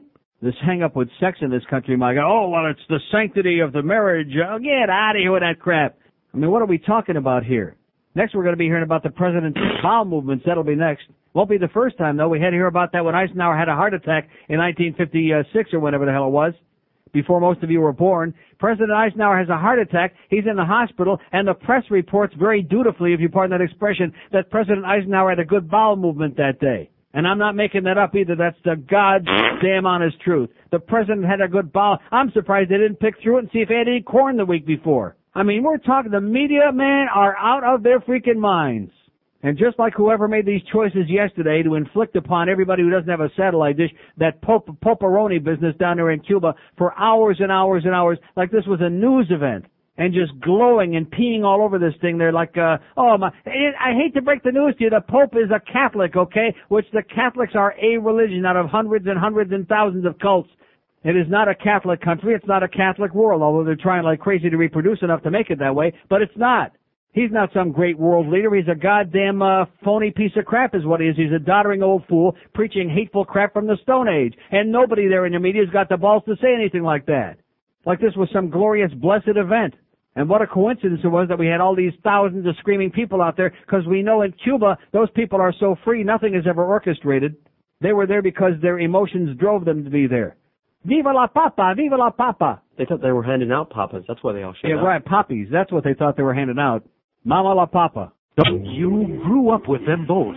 And now Antler Records proudly presents the greatest hits of Simon and Bullwinkle. Where have you gone? For is that enough? Natasha sure is lonely without you. Yes, Simon and Bullwinkle. Woo, woo, woo. Recorded live in Central Park and Frostbite Falls. The music of Paul Simon. The lyrics of Mr. Know-It-All. I'm singing on this radio station, but I'm nothing more than animation. You know, two-dimensional. Mm-hmm. Simon and Bullwinkle's greatest hits. I am a moose. I am a mammo. Yes, it is Paul, but it's not art. And rock steals the fame. Cause mooses never fly. Unfortunately. Simon and Bullwinkle's greatest hits. Now available at Mr. Peabody's Records and Tapes. That's when all the good stuff was, the 60s and the 70s. I'm not talking about the drugs in the 60s, because I missed out on that. But I mean just uh, good stuff. 60s and 70s. Then the 80s we got Reagan and Bush and everybody started getting like uh, really jaded and uh, all bent out of shape around the edges, very materialistic. And then the 90s came and God only knows what this is all about. We got the goddamn Pope over there in Cuba. By the way, I understand that there are many people very distressed. I, I don't understand, but I just get that feeling. I just get the vibes, psychic vibrations that there are many people who are upset that I won't jump on that bandwagon, and you're right, I won't. What a disgrace that this man brings this empty Stone Age rhetoric to an island of starving, desperate, oppressed people and gives a lecture to everybody, including this country, and gives is starting to dictate foreign policy for the entire world. Let me say it again. He's the hotshot from the Catholic Church. Nobody elected him. He's a dictator of his own sort. He's a dictator. Nobody elected the goddamn Pope. Oh, well, the Cardinals elected him. I didn't think baseball season started the Cardinals. I got your Cardinals right over here, mister, and Chuck Knoblauch ain't playing for the Cardinals. Here's Miami. Hello. Hi, Neil. How you Buenos doing? dias. How you doing? You know, it, it's funny that that you hit the, the nail on the head the other day saying that this country has a fascination with voyeurism, and uh, it, it, it's crazy what they're doing to President Clinton. It's ridiculous that it's getting this far. I mean, Cicciolina would never have gotten this this far in this country uh, in politics as she did in Italy. You know, based upon the stupid puritanical attitudes of the people here. Yeah. I don't know. I just I just thought that you hit the nail on the head that people are just too too much of a busybodies and and the media. Because they're juvenile, don't you understand? They're so easily titillated as if this is some great shock and surprise, and the media are right there to exploit it and bring out every facet of it and milk it and put on every kind of rumor and innuendo as though it's news. I mean, this is Well, this thing. last three or four days has been the greatest example of how irresponsible the media are. Every every piece of gossip. I mean, I got news for you. Geraldo with those gossip shows he does with Cindy Adams and Mike Walker and all those other goyim. Forget about that. His show is peanuts compared to what the so-called legitimate networks are doing. It's a gossip fest, man. They're in a it's feeding frenzy. that Wag the Dog is you know came out now because it's, it's totally true. Do you remember? You remember Three Mile Island? What was the name of the movie about the uh, China? The China Yeah, syndrome. exactly China Syndrome with Jack Lemmon and Henry Fonda were in it, right? Right. And that came out, and right when that movie came out, we had the Three Mile Island meltdown. Right. And see, no coincidence, man. Those people in Hollywood will do anything. I bet you Jack Waltz had something to do with it. But it, you know, I think that that's perfect timing. Uh, just, just ironic how the media machine already did the Princess Diana thing. Now they got to pick up a new ball. There you the go. they And can you can thank OJ for starting it, man. Since OJ, if we don't have some big ball to squeeze all the time, we just our life isn't worth a crap. Well, in closing, I'm going. Uh, I'm going on that cruise that didn't get to go to Cayman this week, or actually next for next week. So I'll give you a review call when we get back. Oh, I just want to hear what's going on there. Have a great day, pal. All right. Oh, by the way, speaking of that, speaking of fag stuff, oh, get that one guy all upset that spick out there, that self-hating faggot. Judge orders Navy to keep sailor. How do you like that?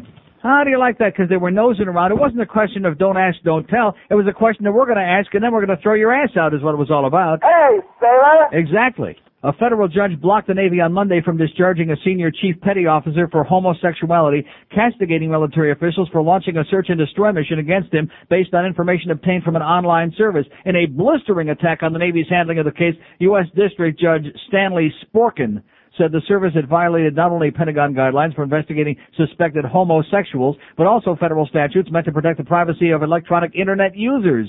You know what this uh, Navy guy's name is, by the way? He's got better to change. His name is Timothy R. McVeigh. Bad name, pal. I mean, good decision, but bad name. Uh, they granted him a temporary injunction that allows him to remain on active duty till the case can be heard fully in court, but Sporkin also made it clear his view the Navy has no chance of winning its argument based on the evidence so far. He included an impassioned plea for greater acceptance of gays in the ranks, urging the military to move beyond this vestige of discrimination and misconception of gay men and women, to which we say, it's about time. Every other goddamn civilized country in the world, even those uh, uptight Canadians, man, have got fags in the military, but not the U.S. Well, just just pretend you're not, okay? Just don't tell us. But and even if you don't tell us, we'll start uh, sneaking around on your diary and on the internet and on the audio and every other goddamn thing, and we'll find out, and then we'll uh, weed you out of there. Because J. Edgar Hoover, rest in peace, he'd be pretty pissed off about this. That faggot. See, this is what needs. Mean, when are people going to wake up and sniff the pansies in this country already? For Christ's sakes, fags investigating other fags. That's basically what this stuff is all about. And like that Pete Williams son of a bitch who got hired by NBC, the former Pentagon spokesman during the Gulf War. Everybody remember Pete Williams who was on there under that don't ask, don't tell bull crap? Yeah, Pete Williams, Petey Bird. A real fruit fly if there ever was one, outed by the advocate, a real screamer if there ever was one, is faggot son of a bitch. And he's in there, oh yeah, I'm fully in accord with the, uh, the, right. Let's have a winch hut on everybody else, but let's just leave poor Petey alone, okay, to do his, uh, whatever he's doing sucking and uh, whatever rhymes with it. We have a celebrity fat Jew caller on the line. Oh, uh, yeah, Neil, hold on one second. I got someone at the door. Just one second. It's federal. Wait. What is this? He's got somebody at the door. This guy's worse than the people that put us on hold. He calls me from Los Angeles, long distance, on the bat line. He's got somebody at the door. Neil? Yes. I'm sorry, I'm in LA and I just got my federal badge. You guys can put it down. Listen, Neil, what's You that? got your what? What is it? I'm getting my I'm getting more food delivered federal. Listen, Rogers, Oh no, just a minute. I want to tell you something. After you called me, I was taking a nap after the early hockey game Saturday. I'm lying there at 6:30 and the phone rings and it's this fat Jew from Los Angeles and he starts talking food, of course. And then he starts telling me he's got uh, how his uh I, I don't know how to refer to Rose. I'll just say Rose. She brought a his friend, yeah, his friend. 143 candy bars back from Toronto, your friend uh, for uh, my Yeah, friend John. that's right. Et cetera and so on. And now I hang up the phone and I out of a sound nap, I get up and like like an automaton, I, I get I put on my shoes, I get in the car and I go to Publix looking for Ben and Jerry's fish food, which because I talked about it with you on the air, there is none left, of course. So I get two pints of Ben and Jerry's other flavors and go home and eat a quart of ice cream. No, Thanks to you. I hope you get to be 400 pounds. Every night for three nights I've had fish food. It is the most wonderful ice cream I've ever had. The caramel, the, that white marshmallow, those chocolate fishes. I'm going to be Was, fat. was I right? Was I right? It is delicious. But then the worst thing is I bought the cannelloni flavor. Yeah. I bought jelly, peanut butter, No, you mean the went whole, back. holy cannoli. Holy canoe, which is not, which is good, those little nuts. And then I went back to Hubby Chubby, which I still have in the freezer. but I want to get you hot. Here's what's waiting for you in Pompano. Yeah. One dozen of crunchy, one dozen. I'm, I'm not eating any of this, Yeah, Mister. your I mean, you're not gonna, uh, I'm diabetic. I'm on a. ver- If I had one week of eating, listen to me. If I had one week of eating the way that you do every day of your life, I'd be in a box. You could send me flowers. Yeah, but but but Neil, if you die, there'll be. I will save. I, I will save the endangered species called fish food. Yeah. I, but okay, I have a dozen. I'll tell you what. Why don't you try dying first, then you leave some over for me. I have a dozen cherry blossom, a dozen Smarties, and a dozen flake. All wait, all Cadbury, all waiting in Pompano for you. Beautiful. So just remember that. I, I remember. Okay. So what about what about the uh, what about the president getting all these blowjobs from uh, this young Jewish chick? Isn't it amazing? She's ugly though. You know, ugly girls like Barbra Streisand. We always called them BJ girls because you wouldn't take them out unless they, you know, unless you could get a release. She's a big fat ugly girl. She looks like my first wife. she probably is my first wife. She is so good. I did. I did an editorial. You'll laugh. I came up with the ultimate point of view that no one has that the reason Chelsea has gone to college is there was incest in the family. He was banging his daughter, and I think I think he's his bestiality. He was also doing the the dog Butch, Buddy, Buddy. Butch, buddy, same Buddy. Now, Butch is Janet Reno. That's the Attorney General. You got to Yeah, right. now. And Ann Bishop, he dug her up. He's doing her. I'm surprised you left out the Pope. well, oh, and, and thanks to Nobody's that desperate, huh? Our Easter issue you're going to love. We're doing three pages of transvestite fashion featuring featuring the Pope. I hope dressed a hell of a lot better than the fashion he was wearing in Cuba. Oh, he dresses bad. You know, some he should stay with basic black. and he do, and he needs white white pearls, doesn't he? That would, that would be a nice touch. Yeah, it would fit in perfectly. Easter issue. Anyway, but I'm here in L.A. and I'm thinking about you. And thanks, I couldn't buy the ice cream in in, in Pompano because Rose wouldn't let me.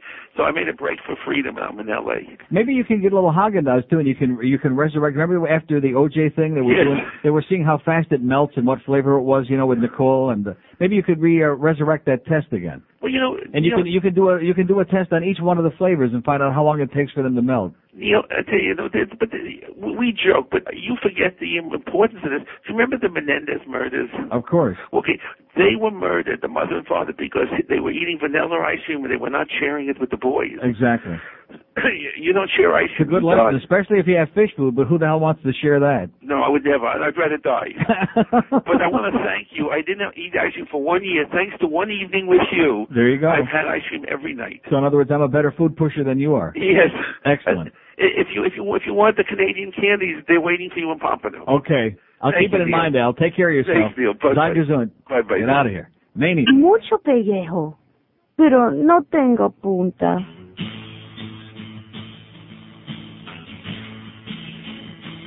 I met a priest when I was 11. He said he would save my soul. But we made a detour on the way to heaven. And into his bedroom we did take a stroll. Well, he was standing in his underwear. Told me to bend over and say a prayer. Pulled up his robe and went back, thank you, ma'am. I got molested by the preacher man behind the rectory. Start licking. The next day, I felt like a sinner. And I showed up to get communion. But on my tongue, that wasn't a wafer. And it wasn't wine a dripping off my chin. Well, he was standing in his underwear. Told me to bend over and say a prayer. Just lick 'em. Pulled up his robe and went down, thank you, ma'am. I got molested by the preacher man behind the rectory. Yeah, he was standing in his underwear. Told me to bend over and say a prayer.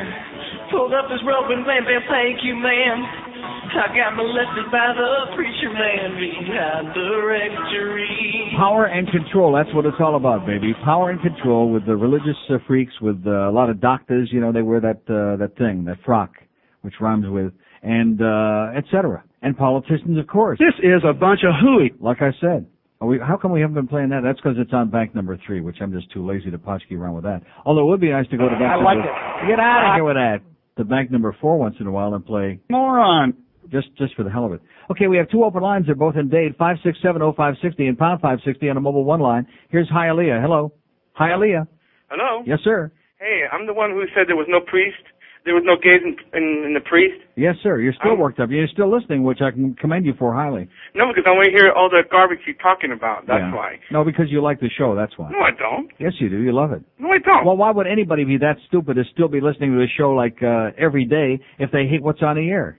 Are you? Do you have any life at all? Yes, I do. And what do you do? Do you work? Yes, I do. I'm an undertaker. Oh, that's perfect. I wonder what you're doing with those stiffs. Okay. Uh huh. Okay, that's why I'm. That's what I Yeah. do. Now we're starting to get to the heart of the matter here. Okay. Uh huh. Okay. Okay. Okay. Okay. Yeah. Sure. What's the problem? I, I, you called me. I didn't call you. I don't have any problem. Because You talk about I the don't have president. any You, you let the it's okay the president to have sex Now, you, now, over you're, the marriage. now you're starting to get all bent out of shape again. Let's not start talking about the president, okay? He's not He's a religious sicko. figure. He's a Let's, sicko. He's a sicko. Yeah. Liar, sicko. How about Cardinal Spellman? Was he a sicko that had all those boys brought to the rectory there in the limousines? There was there's nothing happened. How how about the Covenant House? How about of the Covenant House all over the There was no proof. Oh, Get out of here! There was no proof. They had like eight, about eight thousand young kids come Yeah, forward to 8,000, testify. yeah. There was there was fifty thousand kids. that Yeah, came forward. sure. There was four hundred thousand guys that came forward and testified. They had no evidence. There was no evidence. Yeah, right. They just all And made the- it up. All the So cases in other words, down. anytime all the lies, about a all the lies. priest, it's all a lie, right? Yep. Uh huh. And you're gay yourself. Yeah. You're So what yourself. about it? You got a problem with that while you're Yes, I doing all those stiffs that you're digging out from under the ground? Okay, you're gay, Yeah. and you, you know you're committing a sin. By doing what? Uh, having sex with How do you how do you know how do you know I'm having sex with anybody? Well, just being Are gay you, are you writing a book? Okay. Are you writing a book? No. Yeah, so you're busy making judgments on me, Mr. Hotshot. Sounds to me like you're so brainwashed you need psychiatric help. No, I don't. And you're There's no never in, in the church. There you go. That's right. There's Yeah. none. There's no fags in the church. That's Now, correct. well, how do you know that? You are you an expert on fags? Do you know that you can you sniff them out? Yep. How do you, ah, here we go. Here we go. Yep. Yeah.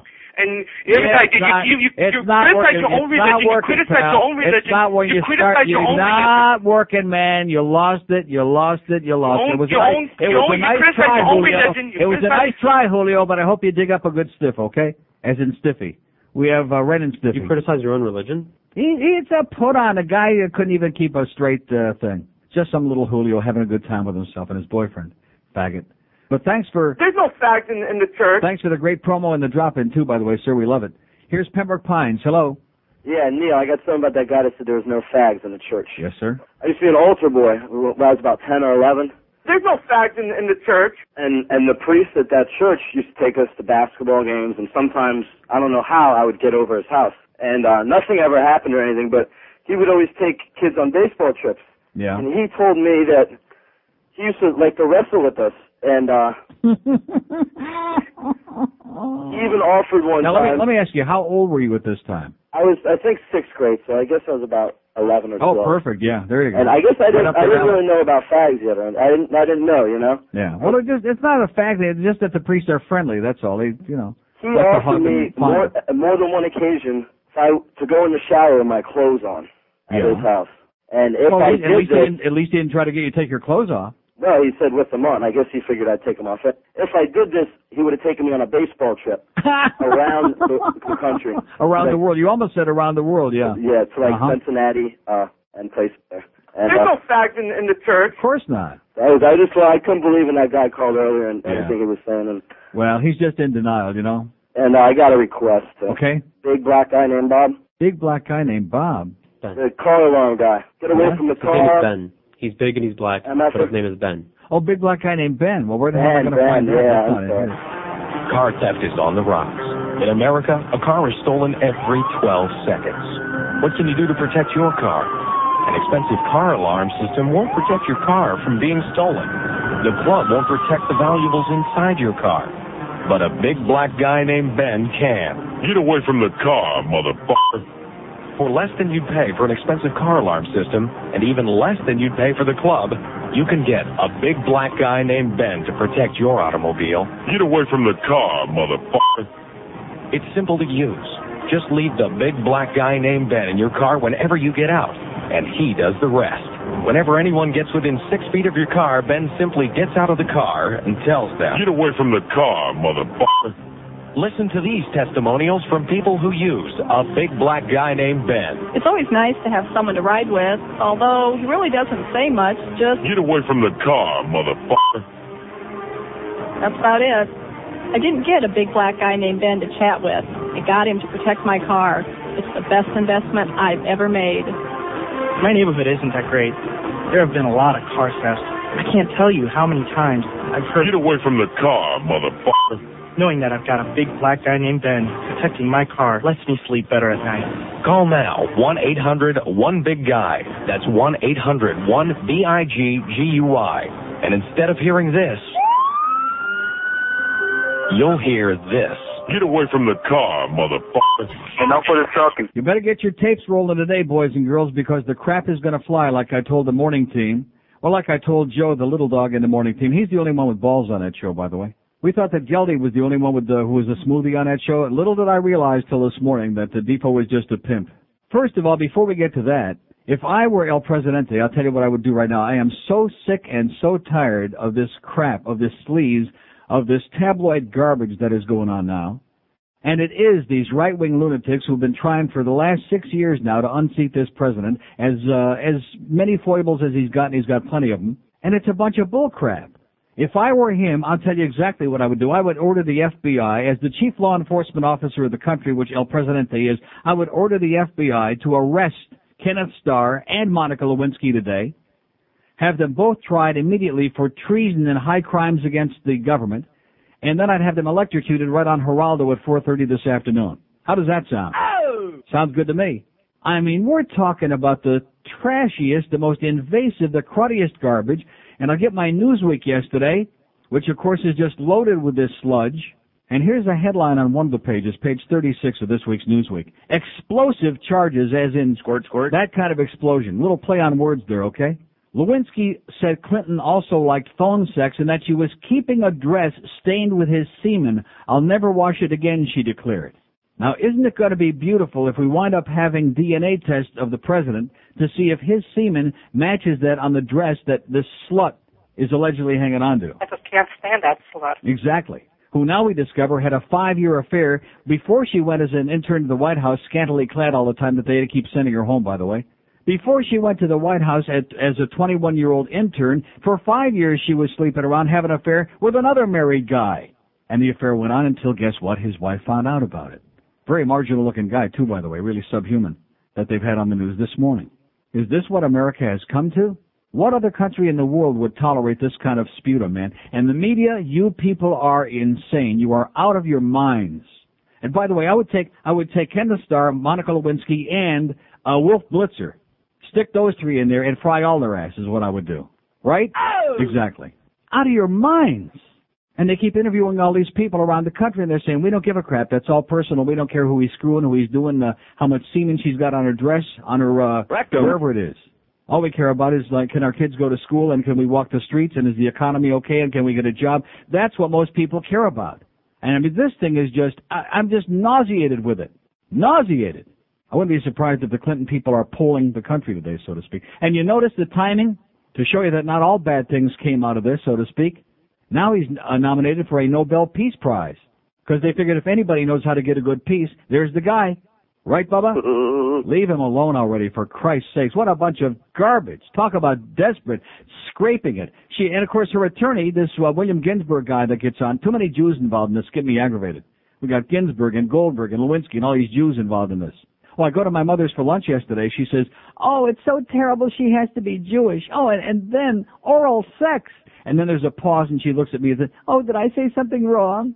No, ma. Most of us fags are big on oral sex, okay? But quite frankly, I don't really care what they're doing, okay? Did I say something wrong? Oh, oral sex, fat. And like Howard Kleinberg said to me at the game last night, we know she's making a story up because Jewish women given oral sex, forget that. Maybe for a credit card or something like that, but not just uh, for the halibut. And then the Newsweek, uh, the Newsweek thing is amazing about how her mother was also a slut, a slut, a slut writing a columnist, writing a column uh, on showbiz for the Hollywood Reporter and making up all this garbage about the private lives of uh, three tenors, Luciano Pavarotti and Jose Carreras and Placido Domingo, and about uh, oh, oh God, first-hand research on the sex life of uh, Placido Domingo, recounting descriptions of the opera singer's orgasmic screams. I mean, this is what you call your really very functional family, and they're ready to try to unseat the goddamn government. Nice try, Kenneth Starr. Straight to jail. Do not pass go. Do not collect 200 anything, you asshole you. You right-wing fanatic idiot. Nice try. Ain't gonna happen. And I am so, I'm telling you, I, I just can't, I, I would like to eliminate, which we won't do, but all the breaks, everything, and just ramble on here until 2 o'clock. I'm so pissed off. I've reached a great milestone in my life, and it happened in the last 24 hours. I, I really don't know where to start. I'm almost at a loss for words, but I'll start at the beginning. Now, it came in real early this morning. I have no idea why. And I'm driving in and I'm listening to the uh, morning show, The Worst Team, and of course the conversation turns to last night's Panthers Carolina Hurricane game, okay? And I'm listening to the uh, conversation and then it turns to Brian Murray and his show yesterday morning, his uh, weekly Tuesday morning coaches show. and the fact that uh, Defo, according to Defo, he had to take a lot of blather, all the blather he had to put up with. And of course, Joe is the only one who's got the balls to say, "What are you talking about?"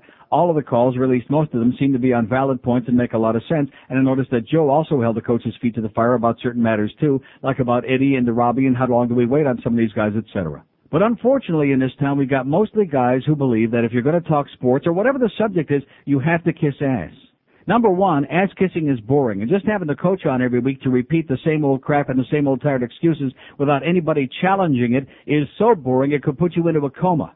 Now I'm going to give you a little idea about the difference. One of the differences between, uh, you know, as far as coaching style, I don't know what goes on behind closed doors. I only see the finished product out there on the ice. But when Doug MacLean was the coach of this team, and you can, a lot of things about him, I had plenty of criticisms about certain uh, favoritism among players, which all coaches have. And Doug could be a hard ass, a hard head along with the rest of them. But one thing that he had was a real good sense of humor. And if you're regular long-time listeners, you remember the many times when he would call us or we'd get him on the phone and he and I would disagree about Stu Barnes, about this, whatever, and yell and scream at each other back and forth. And at the end of it all, he would laugh and we got along fine off the air. Not that I had a great relation. I mean, not that I was like a personal friend, but he and I have a great respect for each other and I like the guy and he likes me. And if Brian Murray, and I realize we're going through tough times now, but if he's going to be the coach and general manager of this team, which he is right now, and which he and Bill Torrey decided for the time being, then he's going to have to take the criticism when his decisions uh, don't turn out well and when the fans get sour. And one thing I'm going to tell you right now is that Neil Rogers isn't going to be the scapegoat, isn't going to, you know, I, I took that a year, a little over a year ago with the Stu Barnes and Chris Wells deal. Oh, it was that Neil Rogers that turned all the fans sour and he's saying all these terrible things. You see, it's, it's really interesting, the whole relationship I have with the Panthers, which is almost non-existent anyway. When we first got hockey in this town five years ago, I said, "Oh, thank you, Wayne. You're a god." Till we found out what we was really all alike, all about. And and uh, you know, we got a hockey team, and I whipped everybody up into a frenzy on play. But even before we had a team, I was the one guy in this town who talked about it because I've been a hockey fan. This year makes 40 years. 40 years a Toronto Maple Leaf fan, a lot of grief, and a hockey fan, and I love it. It's not football, it's not baseball, it's not basketball. It transcends any of those. It's like uh it's beyond that. It's more than a sport for those who really love it and know it and get in their blood, which I do. And so for those first uh, couple of years, I'm the guy in the ear, giving away tickets, begging and screaming and pleading, come on, get out there, support the team, it's great, etc. and so on. And then voila comes along the third year, we wind up going to the Stanley Cup Finals, and for two solid months, and George can testify to this because he was puking all over himself for two solid months. We love you, Panther. I gave up. I, I basically sacrificed the entire program every day, every single day to play the highlights, to play those songs, to, because uh, it was just I was wrapped up in it. It was one of the, probably the greatest thing that ever happened in this town since I've been here. How many thousands of people did Neil Rogers put in those seats? How much enthusiasm did he whip up in this town about hockey, which most of these people didn't know about before? How many people have come up to me in the last five years in the arena and said, because of you that I'm here? And yet, if I'm not an ass kisser, then I'm a bad guy. And that's what happened when I questioned the Stu Barnes, Jason Woolley trade for Chris Wells, who was a project, okay? Then all of a sudden I was a bad guy, and I was playing the Mike Lange call every time Stu would score a goal for the Penguins, which you notice I don't do that anymore. We'd have a lot of, lot of tape, but I don't do that anymore because it's uh, ancient history. But I did that because it pained a lot of us who are big Stu Barnes fans and knew what a contribution he made to the team. Brian Murray didn't like Stu Barnes, okay? Doug MacLean didn't trade Stu Barnes. In fact, Doug MacLean didn't trade anybody else. He may not have liked certain other players. He didn't make any trades because the general manager makes the trades.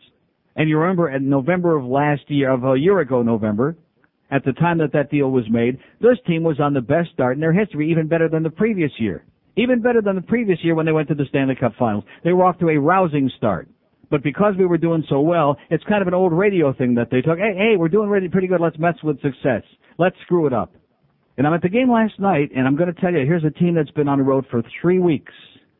Lots of empty seats, more empty seats, more no-shows last night than any game I can remember in uh, a long time, at least two years. Lots of empty seats. And because I'm telling it the way I see it, because I'm critical, oh, I'm the bad guy. So it must be because Neil Rogers is a bad guy. He's turning the fans sour. You know, it's interesting when they went into a panic and they fired the coach because people were leaving early. I wasn't even on the air then. I was in Europe when I heard that Doug MacLean got fired. I wasn't even here then. But somehow they'll rationalize that that son of a bitch fag on the QAM now, he's the one responsible for the people booing Bill Torrey last night at that presentation for Kirk Muller. And you want to know why? And I was, I was shocked. I was amazed. I mean, that was the most emotion we had from the crowd the whole night last night. It was a coma, coma crowd and with good reason. But they booed him ferociously, and you want to know why? Because they're pissed off. Because they think Doug MacLean got a raw deal. They know he was a good guy. Yeah, he he had his flaws. He wasn't perfect like anybody else. And because they're real dissatisfied with the garbage they've been seeing for the last few weeks, for the last couple of months. And like I said yesterday, when you pay good money to go and see a sporting event, whatever it is, whether it's a basketball game, a hockey game, tiddlywinks, volleyball, you pay that money in hopes that you might see. I mean, you're not going to win all the time. You're not going to play great all the time. You're going to have some clunkers, but you hope to go out and be entertained. You hope that it's worth sitting on your ass for two or three hours and maybe getting some enjoyment out of it. And these people obviously were not. And then we come to the introduction of the, the team comes out on the ice, and here's our, I'd say about 12,000 people sitting in their seats, and it's like a sitting like that, and then we go through the announcement of the starting lineup for the Panthers. And even when they got to John Vanbiesbrouck, who by the way, you were great last night, Beezer, thank God for you, sweetheart. Even when they got to him, which usually at least when they announce number 34, John Van, when they get to his name, the crowd, you know, eight shot, not last night, was like, like that. So maybe you're fooling guys who don't know their ass from their elbow, guys who wouldn't know a real hockey game unless Eddie Jackaman came back and was playing again from 25 years ago. But you're not fooling the fans because now it's not like two, three years ago. See, in the beginning, they could say whatever they wanted because most of the people down here didn't understand the game. They knew nothing about it. So they could tell you Eddie Jovanovski was going to be an all-star. They could feed you all kinds of crap. But now the fans have become more knowledgeable. They're not saying, hey Neil, what's icing? They're not doing any of that anymore. They actually have some understanding of what it's all about. So long before Neil Rogers ever came back on the air here, they were getting the message that they're being sold a bill of goods and a lot of mistakes are being made, a lot of errors in judgment in acquiring stiffs and in playing people who don't belong out there and in sitting people who quite frankly are playing well. There are so, you know, it's amazing to me. There are so many people with their heads deep inside the rectums. Rectum? Of the management of that hockey team. It's amazing. It, there isn't room left over for a hair. God forbid that any of those people have to, oh, forget it, man. That'll be it. That'll be an explosion. Even, even Monica never saw an explosion. Squirt, squirt. Like that. And that, and that's the way they want it. That's the way the present regime, I guess, would like it. They don't have a sense of humor. They don't take well to criticism. I mean, well, what's the purpose of having a coach or a player or anybody on the air for the public to talk to? I'm not saying you have to attack them, assassinate them, lynch them. But don't the people who pay the money to, for the tickets to support this thing, don't they have a right to an opinion? And let me also say this right off the bat so you get an idea of where I'm going with this. If anybody thinks that my being their friend permits them to tell me what I'm going to say on the air, that's not a friend. That's not a friendship. When you think that you can tell me what I can and cannot say on the air.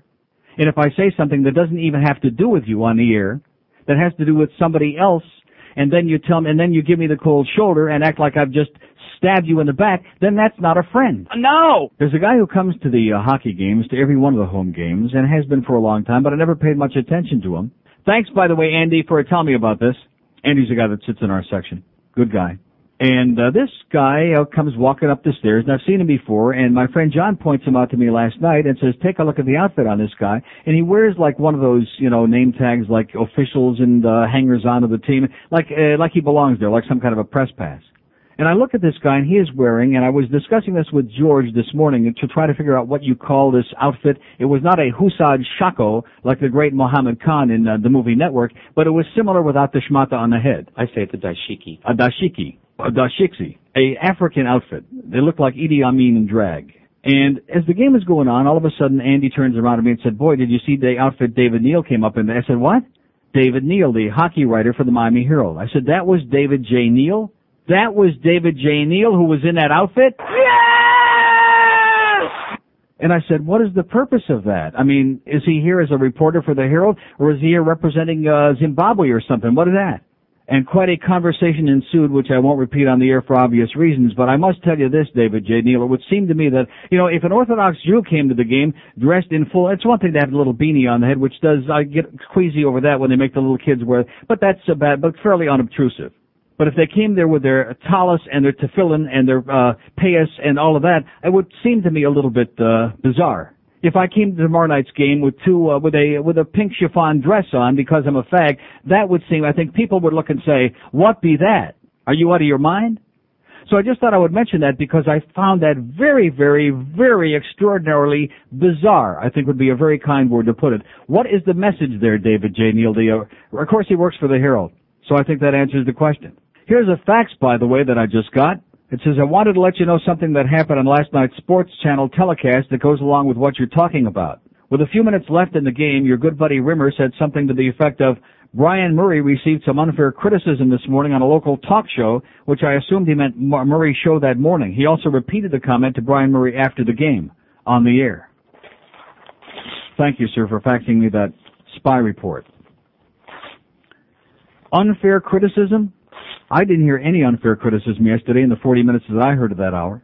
I heard some clown saying that Neil Rogers ought to be the uh, general manager, which uh, was a dead giveaway as to where he was uh, coming from, where the call came from. But that's okay because I had encouraged people to call in. I didn't say be rude, be obnoxious, uh, give them unfair criticism. I said hold his feet to the fire and instead of listening to the same old bullcrap, try to get some reasonable answers, which of course they did not because they got the same story over and over and over again about Robbie's going to be this and Eddie's going to be bada beep, bada beep, bada boop, bada up. Can't do it. Can't stick my head up anybody's ass and stick out the tongue. Sorry about that. It gets mighty deep. uh, Even the proctologist told me that inside that rectum gets real dark in there, okay? And if being friends with somebody means that I have to come on the air and temper my comments and my opinions based on what they tell me to say, then that's not a friend. So as of this morning, I have to assume that my number of close, good friends has diminished by two. No, I don't have to assume. I know that for a fact. In my lifetime, I have never, ever had anyone that I was even a casual friend with whose friendship depended upon my saying certain things or not, as the case may be, on the air. Those are my opinions. I like Brian Murray personally. I think as a hockey guy, there are a lot of questions that need to be asked. I had dinner. I brought this guy dinner two years ago, and he sat right across the table at Il Molino in Plantation from me and made the comment, it's too bad that Stevie Eisenman is such a little player. He'll never be a great player. Now it's interesting we got rid of Barnes, he was too small. We got rid of Straka, he was too small. Now we got two small players, and they're both good ones. We got Ray Whitney. By the way, you notice his role is diminishing, and that's no accident. You'll see more of that. We got Ray Whitney and Dino Ciccarelli, and we got them both playing on the same line. Oh, what is that all about? And let me say it again. Neil Rogers was not on the radio when Doug MacLean got the axe. It was long after that that I came back on the air. I was in Amsterdam reading the International Herald Tribune, re- finding out that Doug MacLean had got fired after 23 games. And I see now an organization that is basically emotionally crumbling. These people are cracking under this pressure. I mean, there's no question about that from the way I see it. At the top levels, at the intermediate levels, at the broadcasting levels, I see all these people just falling apart. So what if we didn't make the playoffs? I mean, it would be unfortunate. We don't have that great of a team, but I mean, you gotta take the good with the bad, and you gotta take the criticism with the plaudits. And I'll be there, attending as a fan, with my Maple Leaf jacket or Panther jacket, depending on the mood, as the case may be, not wearing a Husad Shako or a yarmulke or a uh, bunch of schmatas on other than my Maple Leaf jacket, looking like the same usual slob fan that I am. That's how I'll be there, David J. Neal. What's your story? I, I, I'm still in shock over that. When Andy said to me that that's David J. Neal from the Herald, coming here dressed up like uh, Kunta Kinte, I said, what the hell is that all about? Oh, I can't say Kunta on the air. Sorry. Sorry, Monica. This is 560 QAM. This is Sports Radio 560 WQAM Miami Fort Lauderdale. Neil? God?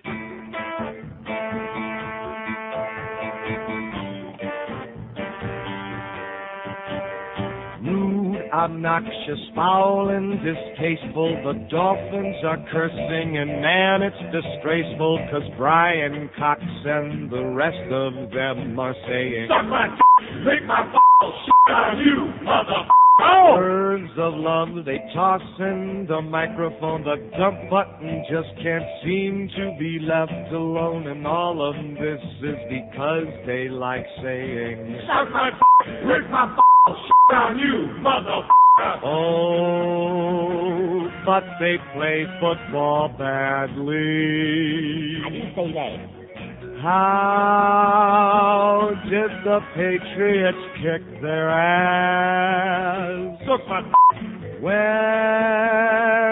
will they make it to the Super Bowl?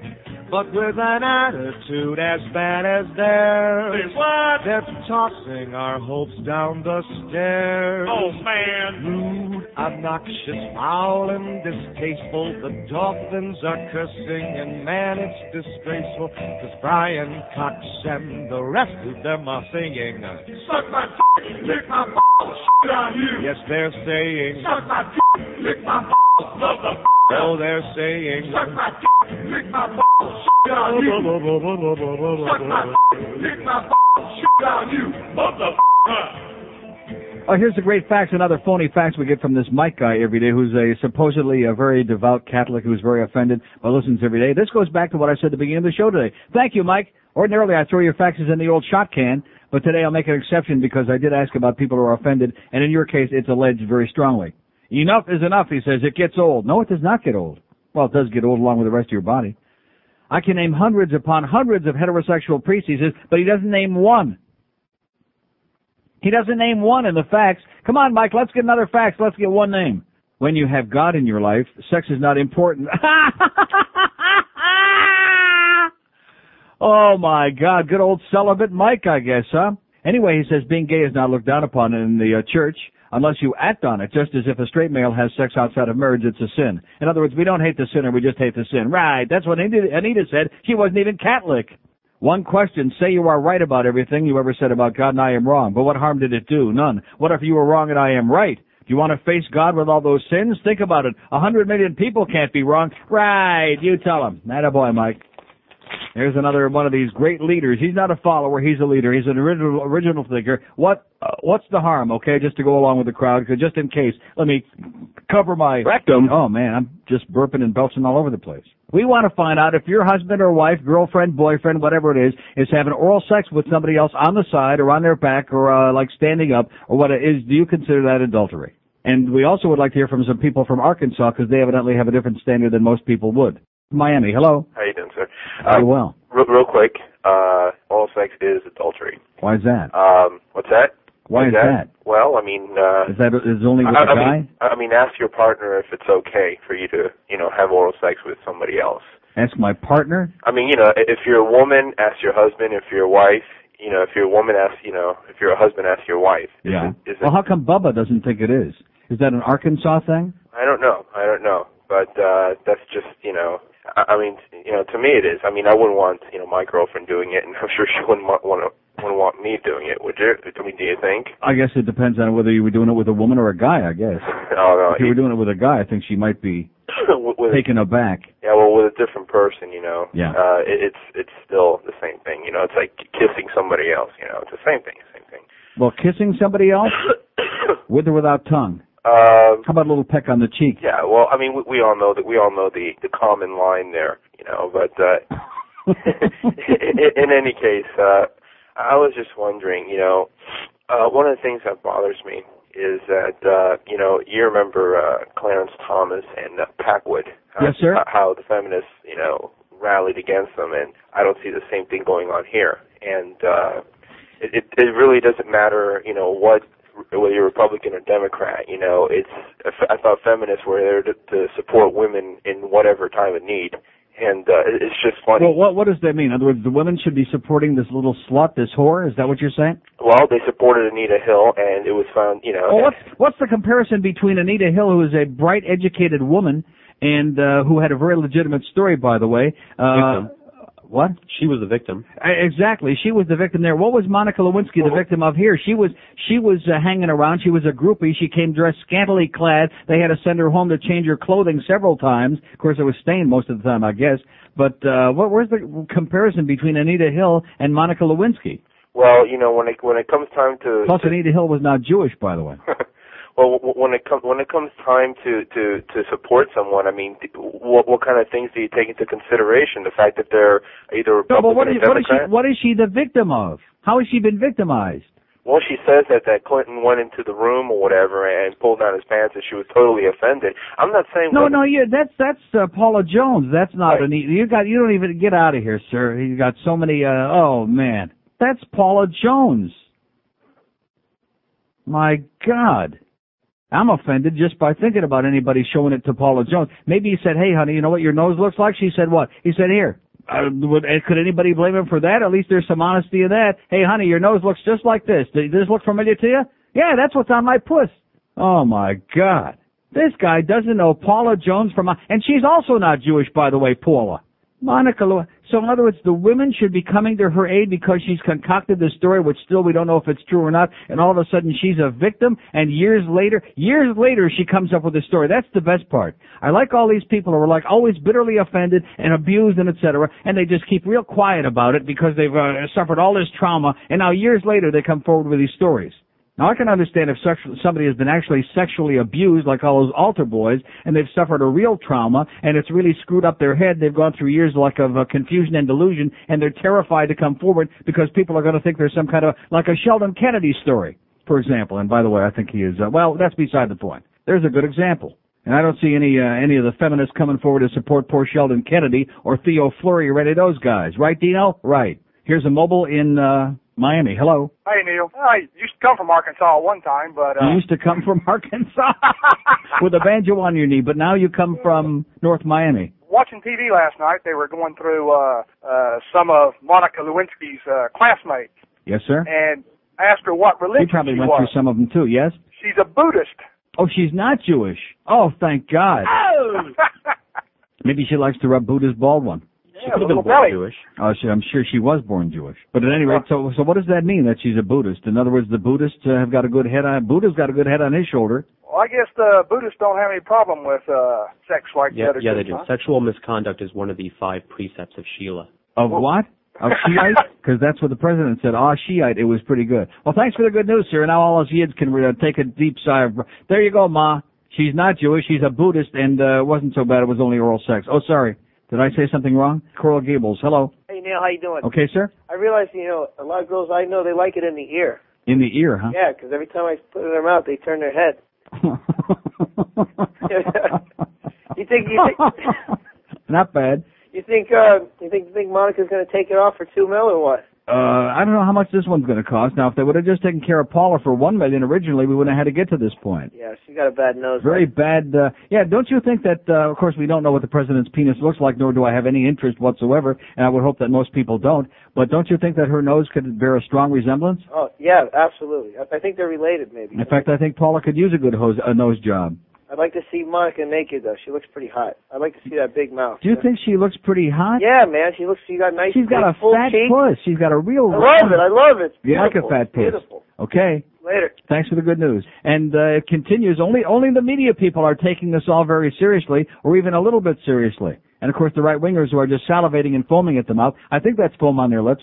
They're the ones that are just going eight shot over it because they sense this great opportunity. And guess what? As usual, you can already sense it that he just continues wiggling right away. Slippery Willie man. He just he can do it. You got to hand it to him, man, from a distance. But just hand it to him because he can slip out of even the most intricate, the most involved, the deepest uh, problems. Only he can do that.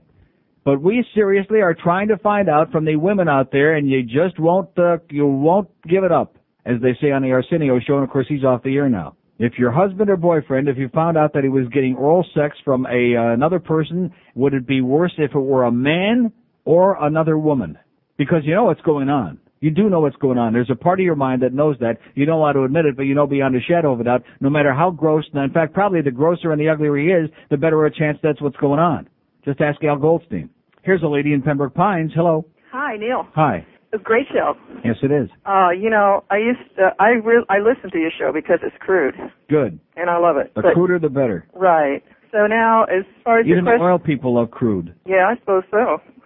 Anyway, your question about uh, oral sex. Right? Well, I'd be, I'd feel very betrayed if my husband was having oral sex with someone else.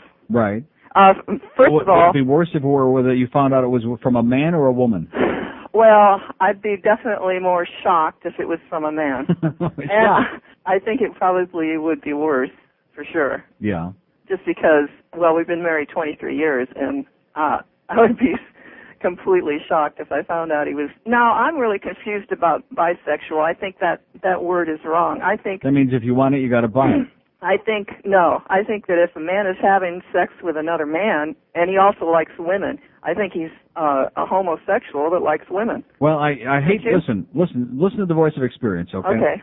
I can tell you for a fact that men, many, not all, obviously, unfortunately, but men who are straight, many of them enjoy oral sex from a homosexual, from another man, a bisexual, whatever it might be. I don't think they ask a lot of questions. At least I've never been asked any questions. But at any rate, um, uh, and it doesn't make them gay. really It doesn't make them bi. It doesn't make them gay. It makes them horny. Is all it makes. I think. oh yeah Yeah. See, I, I, that's confusing for me. I think because for me, if I went had oral sex with a woman, I, I would couldn't do it to begin with. But if I did, I would I consider myself gay. Yeah, but I think oral sex with a woman as opposed to oral sex with a man, I think they're, they're we're talking apples and oranges or some other fruits, if you know what I'm saying. There's Uh-huh. there's a great deal of difference Okay. if you follow my drift. All right. Well, anyway, that's the way I feel. You know, you can get AIDS from oral sex. That is correct. So that's one of the big things with me. I don't want my husband messing around because I don't want to get AIDS. Excellent excuse. And and besides, how many men wear a condom when they're having oral sex? None. Right. Absolutely none. Maybe one in uh, two billion. And you can get oral uh, AIDS from oral sex with man or a woman. That's right. so that's so the way I doubt, feel. just uh, don't pull it out. Have a great day, sweetheart. You too. Bye-bye. So in other words, she don't want her husband uh, screwing around. She's been married for 23 years, and boy, she's in for a bad surprise. Well, now that's wrong. He's, I'm sure, very, very loyal and very dedicated, and so he does get a little horny. He goes on those long trips. Running what? body repulses you more.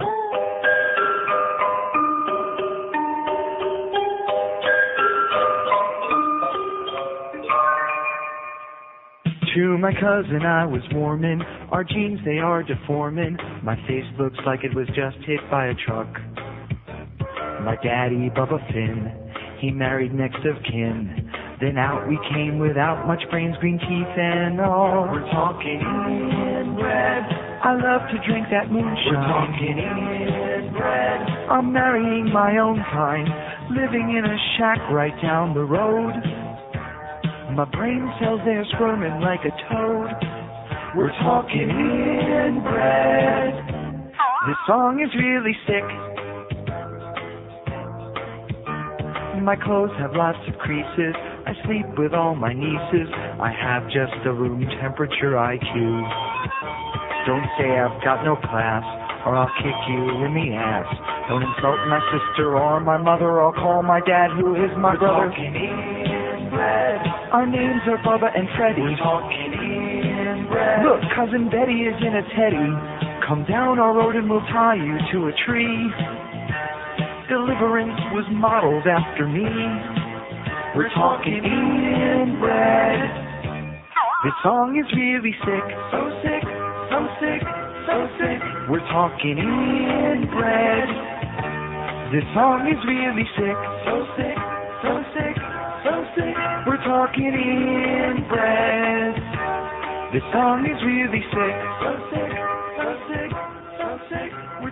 George is in for a real big surprise. I mean, you're living I- somebody like you, somebody as horny and uh, a man of the world has even been in North Carolina. I mean, what are we talking about here? In Italy, and this is not something I'm making up because I'm some fag with swishful thinking. In Italy, especially in southern Italy, the attitude about sexuality is on the part of men that as long as you're not on the receiving act of anal sex, you are as straight as an arrow. You are heterosexual. You are not a fag. It doesn't make any difference what the act is, as long as you're not on a receiving. In fact, that's not only in Italy- Italy. That's in many parts of Europe. It doesn't make you gay, George. Okay. And yes, they would do it again and again and again. There's no fact in, in the church. So there you go. Little lesson for you. It goes to show you don't have to be so uptight because in the majority of the rest of the world, except of course for those chinks who are only uptight because they're very much oppressed, and if anybody catches them, off with your head, and the one on your neck too. Here's North Miami. Hello. Hello. Yes, sir. Hi, Neil. How What you doing? um, I will admit that uh, one time, I'm a college student over at FIU. Yes. And uh, man, I tell you, when they have them dorm parties, I can't admit I am a straight guy. Um, I'm half Puerto Rican and half Jamaican. My mother's from San Juan, Puerto Rico. Yeah. Which half? and um, Yeah, man. and Are you uh, are you on the verge of being our first courageous caller today who's going to tell us that is a str- I'm, I'm choked up about. I um, I'm I- gagging on my meat over here. you know, Hold on, I- I'll Heimlich you. I'll, I'll pass. I'm also a, a male dancer. That's where I am right now at Solid Gold and 163. So I am a nice looking built guy, but I have to admit, and some of the other guys I know out there are straight. Yeah. And one of the guys who did me was from a Catholic church. oh, now I am going to choke to that. Oh my God. Oh my God. Wow. Yeah. Uh, And how know, how was it? You know, I I have to admit. How was it, sir? Was it okay? It, it was. I tell you, it was better than my girlfriend. oh my God! Yes. yeah, you know, um, it was you know, uh, my girlfriend was there at the club, and a guy came with his wife, and they was bisexual. Came with his wife, huh? Little Yeah. yeah. words, yeah. So, you know, they invited us back. And it was the first time, and I, I have to admit, if it happened again, I don't think I would say no, because he said that, uh, uh, a woman know what you like, but a guy always know what a man really wants. The, the guy knows uh, what what that thing is all about. That's right. So I have to have some big cojones and, uh, Well, come out there. congratulations, sir. If we had a million dollars in cash to give away, you'd be the one to get it. And I have to admit in closing, I am 24 and I'm a circumcised guy. All right. Thank you, Neil. Congratulations, Bye. sir.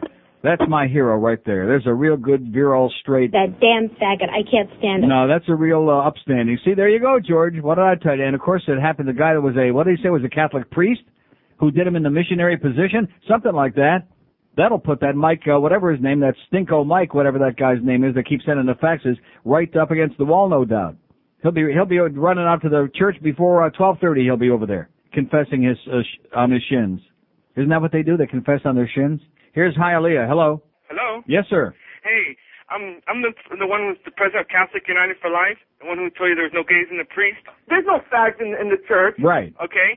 You're talking about the other Are you are priest? you going to be able to keep a straight puss today or not? Yes, I am. Okay. I, You sure? Are you going to keep it straight? Yes, I am. How about your puss?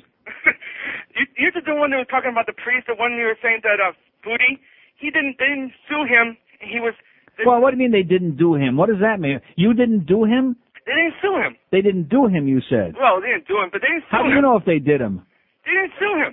Did They didn't sue him, and then they let do him you go. read, do you read newspapers? Yes. It said a settlement was reached. What do you think there, that there was no settlement. What? There was none. Oh, they just made that up, yeah. There was none. You better write some better material for your next call, pal. This is really weak. You really suck. This is weak. Yeah, you're weak.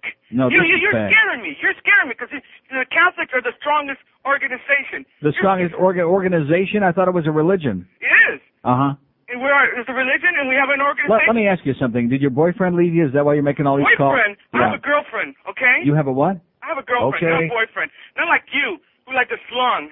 I like the what? A flong. Oh, the, the flong. No, I don't prefer thongs, okay? Especially on French Canadians. They're grotesque. and he hung up gonna get today. There's no fact in, in the church. Okay, nice uh, try, pal, but They're gonna very weak you those material. pencils. Write yourself some better material next time, okay, pal? He's got a girlfriend named Eddie. Oh, not that Eddie. Sorry. Open. See, I just, I'm just a relentless bastard. You're right. Just keep banging away. and Remember that banging away. Uh, we're talking today. We're finding all these uh, straight guys calling in. We've had what, 2,000 of them call in who said that they've had oral sex from men and that they enjoyed it and would like to do it again. Here's uh, mobile in Fort Lauderdale. Hello. Neil, Yes, sir. let me tell you something, man. Hey, Yes, man. Uh, no, I'm sorry. I deal with Cubans all day long, so instead of problem, I say brawling, you know, like that. Yes. Um, when I was growing up in Fort Lauderdale, uh, like when I was like 16, 15, 16, I looked older than I was. Yeah. So of course, you know, I'd go to the adult bookstores for the, you know, the porno movies and all that stuff. When you were 15 or 16? yeah, yeah. Oh, I'm, my. I'm like, I'm like six two. I'm not, you know, I was always big, so Yeah, yeah, sure. they never gave me a hard time. So, so I'd go there, and uh, I would go there, right? And I would be like, I'd be watching the movies, and like, w- I went to this one one time, and I didn't realize there were like, you know, those glory holes. You know, what? I'm you know those Glory glory, holes? The glory, you know what they are. Come on. Yes, I do, yes. Okay. Well, I didn't realize because it's dark in there, of course. hmm of course. And um, you know, I feel I feel something like touching touching me. I'm like, what the hell? And I sure it was a glory hole. So like, needless to say, I would like I stayed away from that particular section of the uh, booth. Of the establishment, yes. Right. And then this other time I was in, and In like, other words, it was a one-eyed Gila monster. Is that what yeah, you're saying? I, I probably what it was. I didn't really see, but I, it was soft and you know it had you know. So th- thank God it was still soft. Right. Well, you know what I mean. And so it was really embarrassing for me. But you know, I wanted to tell you. But the other thing that happened to me was I was in an adult bookstore and I was looking up, picking out the movies I wanted, you know, like to look at in the booth. So Yeah. I start heading into the booth, and there's this black guy. You know, like like if you're a gay guy, so you know, like you know the gay guys, they they they like scam in there. They wait for somebody to come in there so they can do something. Yeah. Yeah, so I, you know, I'm, I'm getting ready to go in the booth, and this black guy comes to me. He looked like, um, he looked like one of those old time black guys, you know, in the movies. He was real black, and his eyes were real bulgy. Yeah, like like Spencer. Yeah. Right, right. And he goes to me. He goes, um, I'm getting ready to go to the booth. He goes, Hey man, can I come in there with you? And I go, uh, No man, I- I'm not into that. And he goes, Oh man. Yeah, oh man. And he goes, uh, I'll give you. He goes, I'll give you, uh, you know, a job. And I go, No man, thanks. I, I'm not into that. And he goes, I'll do it good. And I felt like saying, you know, well, well, if you're gonna do it good, then come on in. But uh, yeah, it's, I I never had the feeling, so like I don't know if uh you know you believe me or not, but that's Yes, I do believe basically what happened. What's, why would any, why would anybody make up a story like this? No, I didn't. I didn't make it up. See, my my, old man had a, a salon on Las Olas Boulevard, uh, a hair cutting salon. So I Yeah. grew up around gay guys all my life. So I mean, it never, I never felt like it never felt repulsive to me. I just it was just a faction of life that I just didn't have any, didn't want to ascribe to. Yeah, but I'll But- tell you one thing. It's it's a genetic thing. But you know those black guys, they didn't develop those big lips just by accident over the But years. like he was the farthest looking away from being gay. I mean, he looked like Yeah. he was like a migrant worker. Well, that's very unusual because most black uh, fags tend to be like Little Richard. They're very, very flamboyant Exactly. I was and to- real I was- screamers. I, I hate to generalize, but I would say 99 and 9 tenths of black gay uh, males are like uh, just real screamers. Right. I was in Key West over the weekend with my wife, and they're just like, yeah, they got to wear ankle weights to stay on the ground. But they look good though. You got to give them credit. You know, most gay like black guys, they look good. Because Louis Oliver was once telling me about that, but I don't want Roy Foster to overhear it, so I won't tell you. Have a great day, pal. too, man. And congratulations for having for sending your very best. So there's a story that like borders right on the edge of it. Maybe they had mice or something in that joint. Okay, he felt something squeezing through that little hole. That's that's a good lesson. Of course, in this town there aren't too many. In fact, in America generally, they've taken the doors off the uh, uh, booths, the video booths in many of the adult establishments because, God forbid, even if people are in there alone, we sure don't want them to be doing nothing in there, do we? I mean, what the hell could they possibly be doing in there? Here's a mobile in Fort Lauderdale. Hello. Hey Neil, how you doing? You know, you were looking for people to call up and defend the church. Now I'm going to try to do that. I'm, I don't know if I'm Defend the church. Defend the church about what? Well, you when call, did I you, say that? Well, what did you say? It's people who are offended about some of the things you say about the church, something like that. And um, you know, like you just made a comment about somebody about the money. Somebody giving money to the church, and uh, you know, you got to run right away, things like that. I'm gonna tell you something. The one thing is, is that like, first of all, it's like you blame the you blame what what the people do.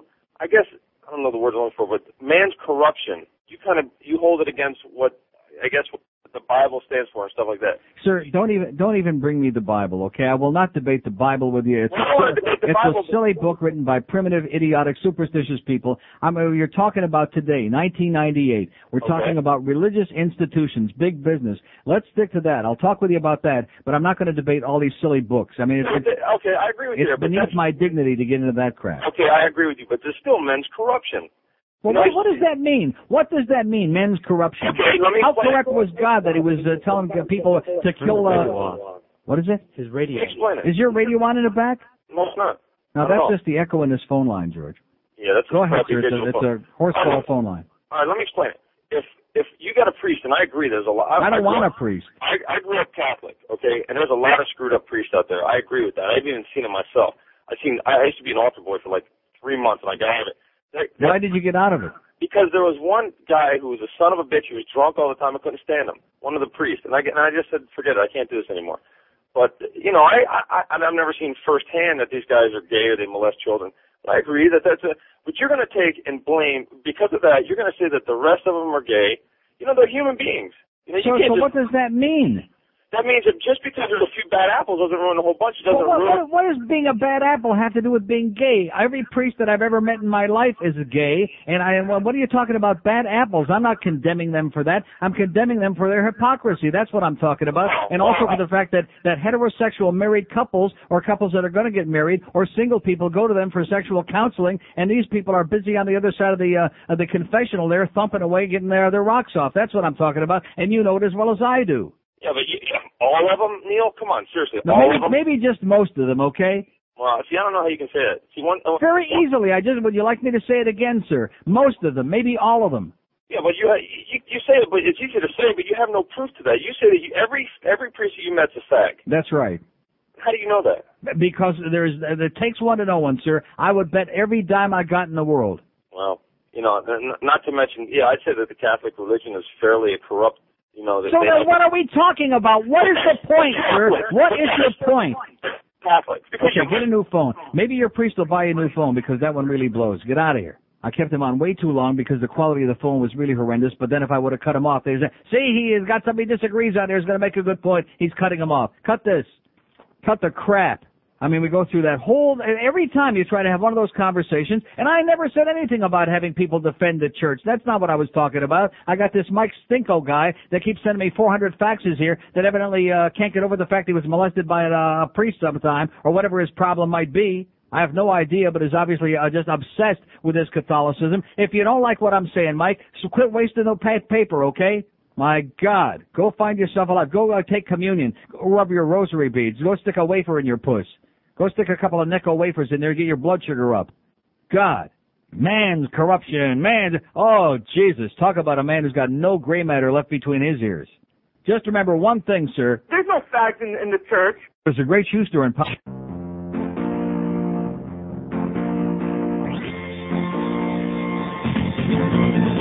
Hey, baby, come play with my slong. It may be hanging down, but you can make it big and long. Hey, baby, come play with my slong. You don't have to swallow, I'll have a washcloth. Aiming to please when you're going down on me. Mm. Oh, yeah. Wear designer pads upon your knees. You got my hormone it. Whoa, here I come, erupting in a steel mill. Yeah.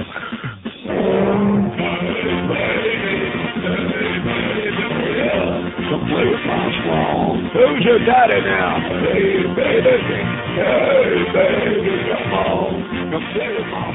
By the way, CNN, to show you how brilliant the American people are and how they're not easily swayed, before the President's State of the Union address last night, the poll was, is, does the President set a good moral example? Only 35% said yes.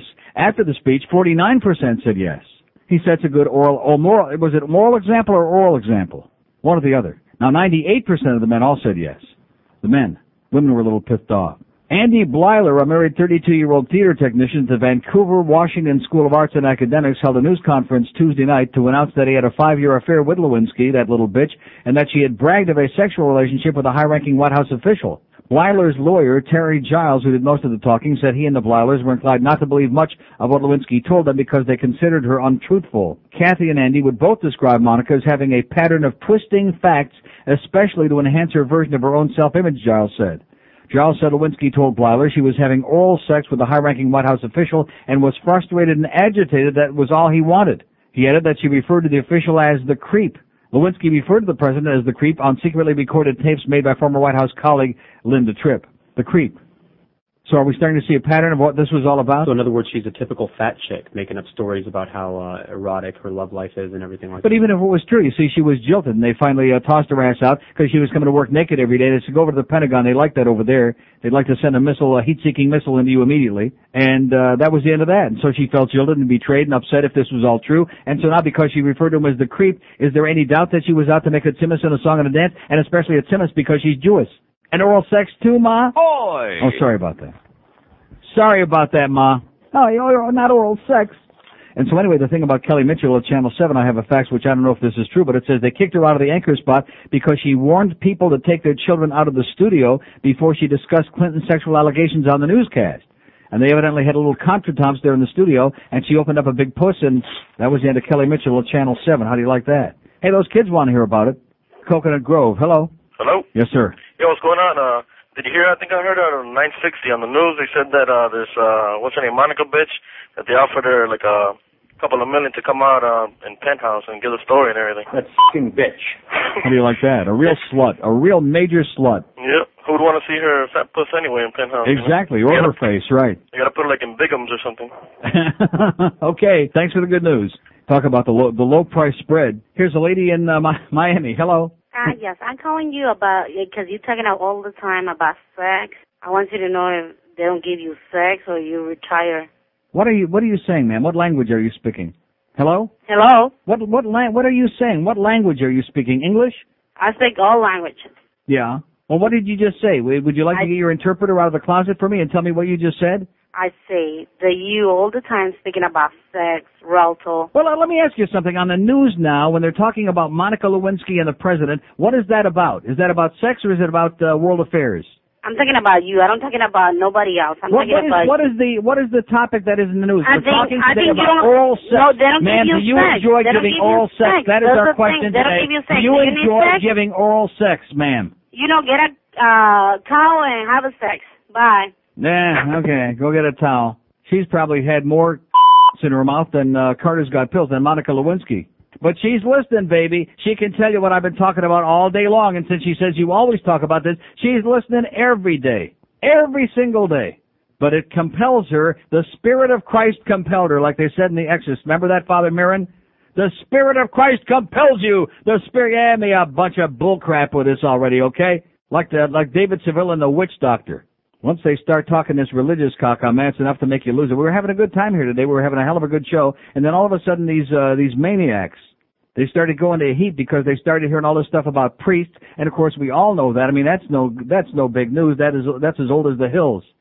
And there's that certain element, just like her, she goes off the deep end. She may have actually been enjoying herself and have a good time with the show today until all of a sudden somebody said priest, bada bing, bada boom, baba, she's going nuts out there. Mobile in Miami. Buenas tardes. How you doing, Neil? Great. Hey, uh, I'd like to uh, talk about your uh, religious views. I'm finally happy that I'm talking to somebody who has the same views that I have. It just, it seems to me that whoever uh, can't cope re- with reality has to cope with religion. You know. That- there you go. People who are weak, people who are like little lemmings, they don't have enough balls to deal with reality and with death and face the world the way it is, which isn't all that pleasant, and so they have to have a crutch. That's exactly right, sir. Yeah, very, right. very weak people, which is most people. If you think about it, most people that do turn to uh, Christy, uh, Christian To any views, to any of it, uh, they're usually like uh, recovering alcoholics or drug addicts. Oh yeah, that's real or big. prostitutes or what have you. You know, That's right. It's people that just can't cope with reality. And I just, I'm glad that I finally have somebody that's on the radio and actually talking about these views. You know? Neil, God. Exactly. Yeah, there you go. Well, uh, thanks a lot, Neil. Nice talking to you. God bless you, my child. All right, take Okay. care. Don't sneeze. Yeah, it's long overdue. There need to be about 10,000 of us who, uh, you know, just talk. It's not a question of anti-religion. It's just talking common sense and talking reality and just trying to strike back at the stranglehold that all these big corrupt businesses have on the brains of the human race and especially in this country. You go to Western Europe and even though there are plenty of churches, many of them very, very old, the attitudes of most people on religion, except in Northern Ireland where they're killing all over each other because of it, the attitudes of most people is like, ah, who cares? It's not a big deal. It's a bunch of bubble mices, which it is. Bubba Micey, like that old spick woman I called a minute ago. Just keep repeating that, lady. Bubba Micey, Bubba Micey. That's it. Say it again. Agarra la miel, Junior. Well, that's close enough for a start. Bubba Micey. Just say that over and over again. And stop giving and schlepping and giving your money and your energies to a lot of fairy tales so you can make a lot of uh, fags in dresses richer and richer. Although I'll tell you one thing, now that they can't get any insurance anymore, any liability insurance, they may be not so rich. That's why they need more of your money. That's why the popes run around saying, make a lot more babies, we need your money because they keep getting all these lawsuits, all these molestation suits, and they keep settling them out of court in behind closed doors and in behind a rectory and paying off millions of dollars. So we know they must all be invalid. Or is that invalid? Hey, it's hot weather time.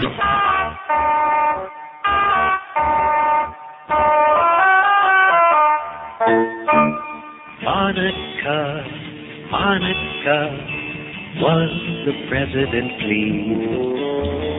Monica, Monica, your performance on your knees. Was he standing or did he sit? Did you swallow or did you spit? Did he issue a number to wait online? Monica, Monica, you look okay compared to the other ones the guys have. Your conversation with him on the phone provided Ken Starr with a stiffer and harder investigation. Monica, Monica, what's a nice Jewish girl like you?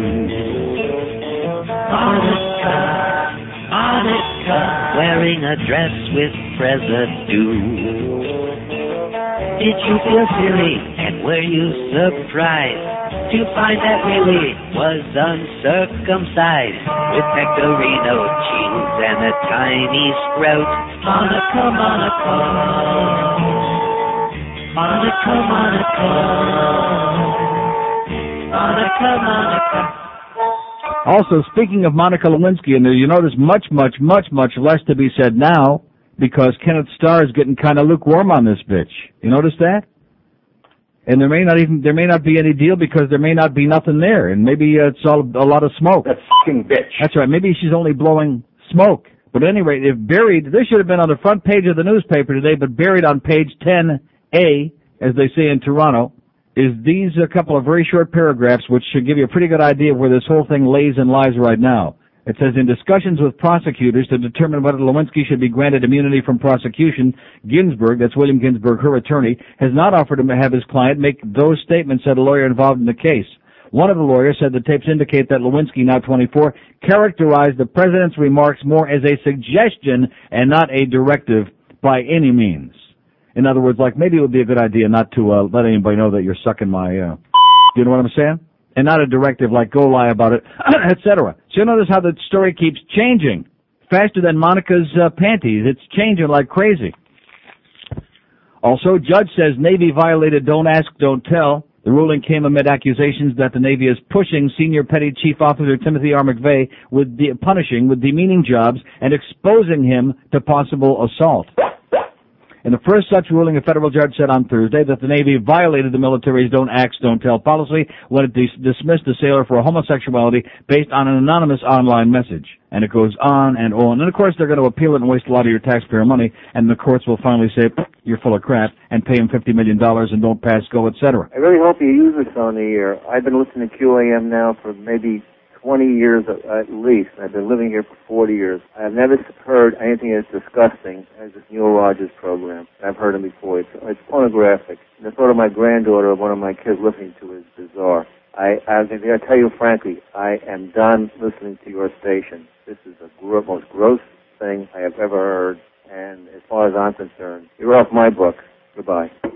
As the days go on, I think we must be accomplishing some tremendous things on this program because I'm noticing that there are, like that uh, guy we had on the V-mail there, a tremendous number of people who are bitterly offended and deeply upset and, uh, what's the other word? Disgusted. Disgusted and offended. I was just upstairs.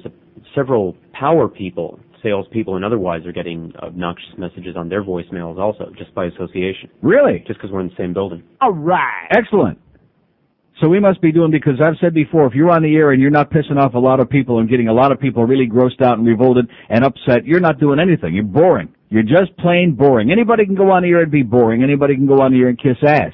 But to go on the air and get everybody worked up into a frenzy. And I noticed really last night at the hockey game at the Miami Arena, I noticed before the game and in between periods when I was walking down the hallway to go take a leak and whatever else, I noticed that uh, you can see it in the faces of people. There are a lot of people, like there always have been, who come up to me, who know that I'm the hockey god, the hockey maven, and they're very appreciative of the fact that I've been speaking out for them and not just shilling like some of these other people. And then there's another, again, of course, there are a whole bunch of people who haven't got any idea who I am, which is fine. And then there's another group of people who look at me like, oh, it's the Antichrist. It's that disgusting fag, which I take tremendous pleasure in that. I love that. I enjoy it tremendously. So keep those obnoxious email messages coming. And remember, they will be played on the air. But I give that guy credit. He said, I hope you do play this on the air. He remembers QAM when it was,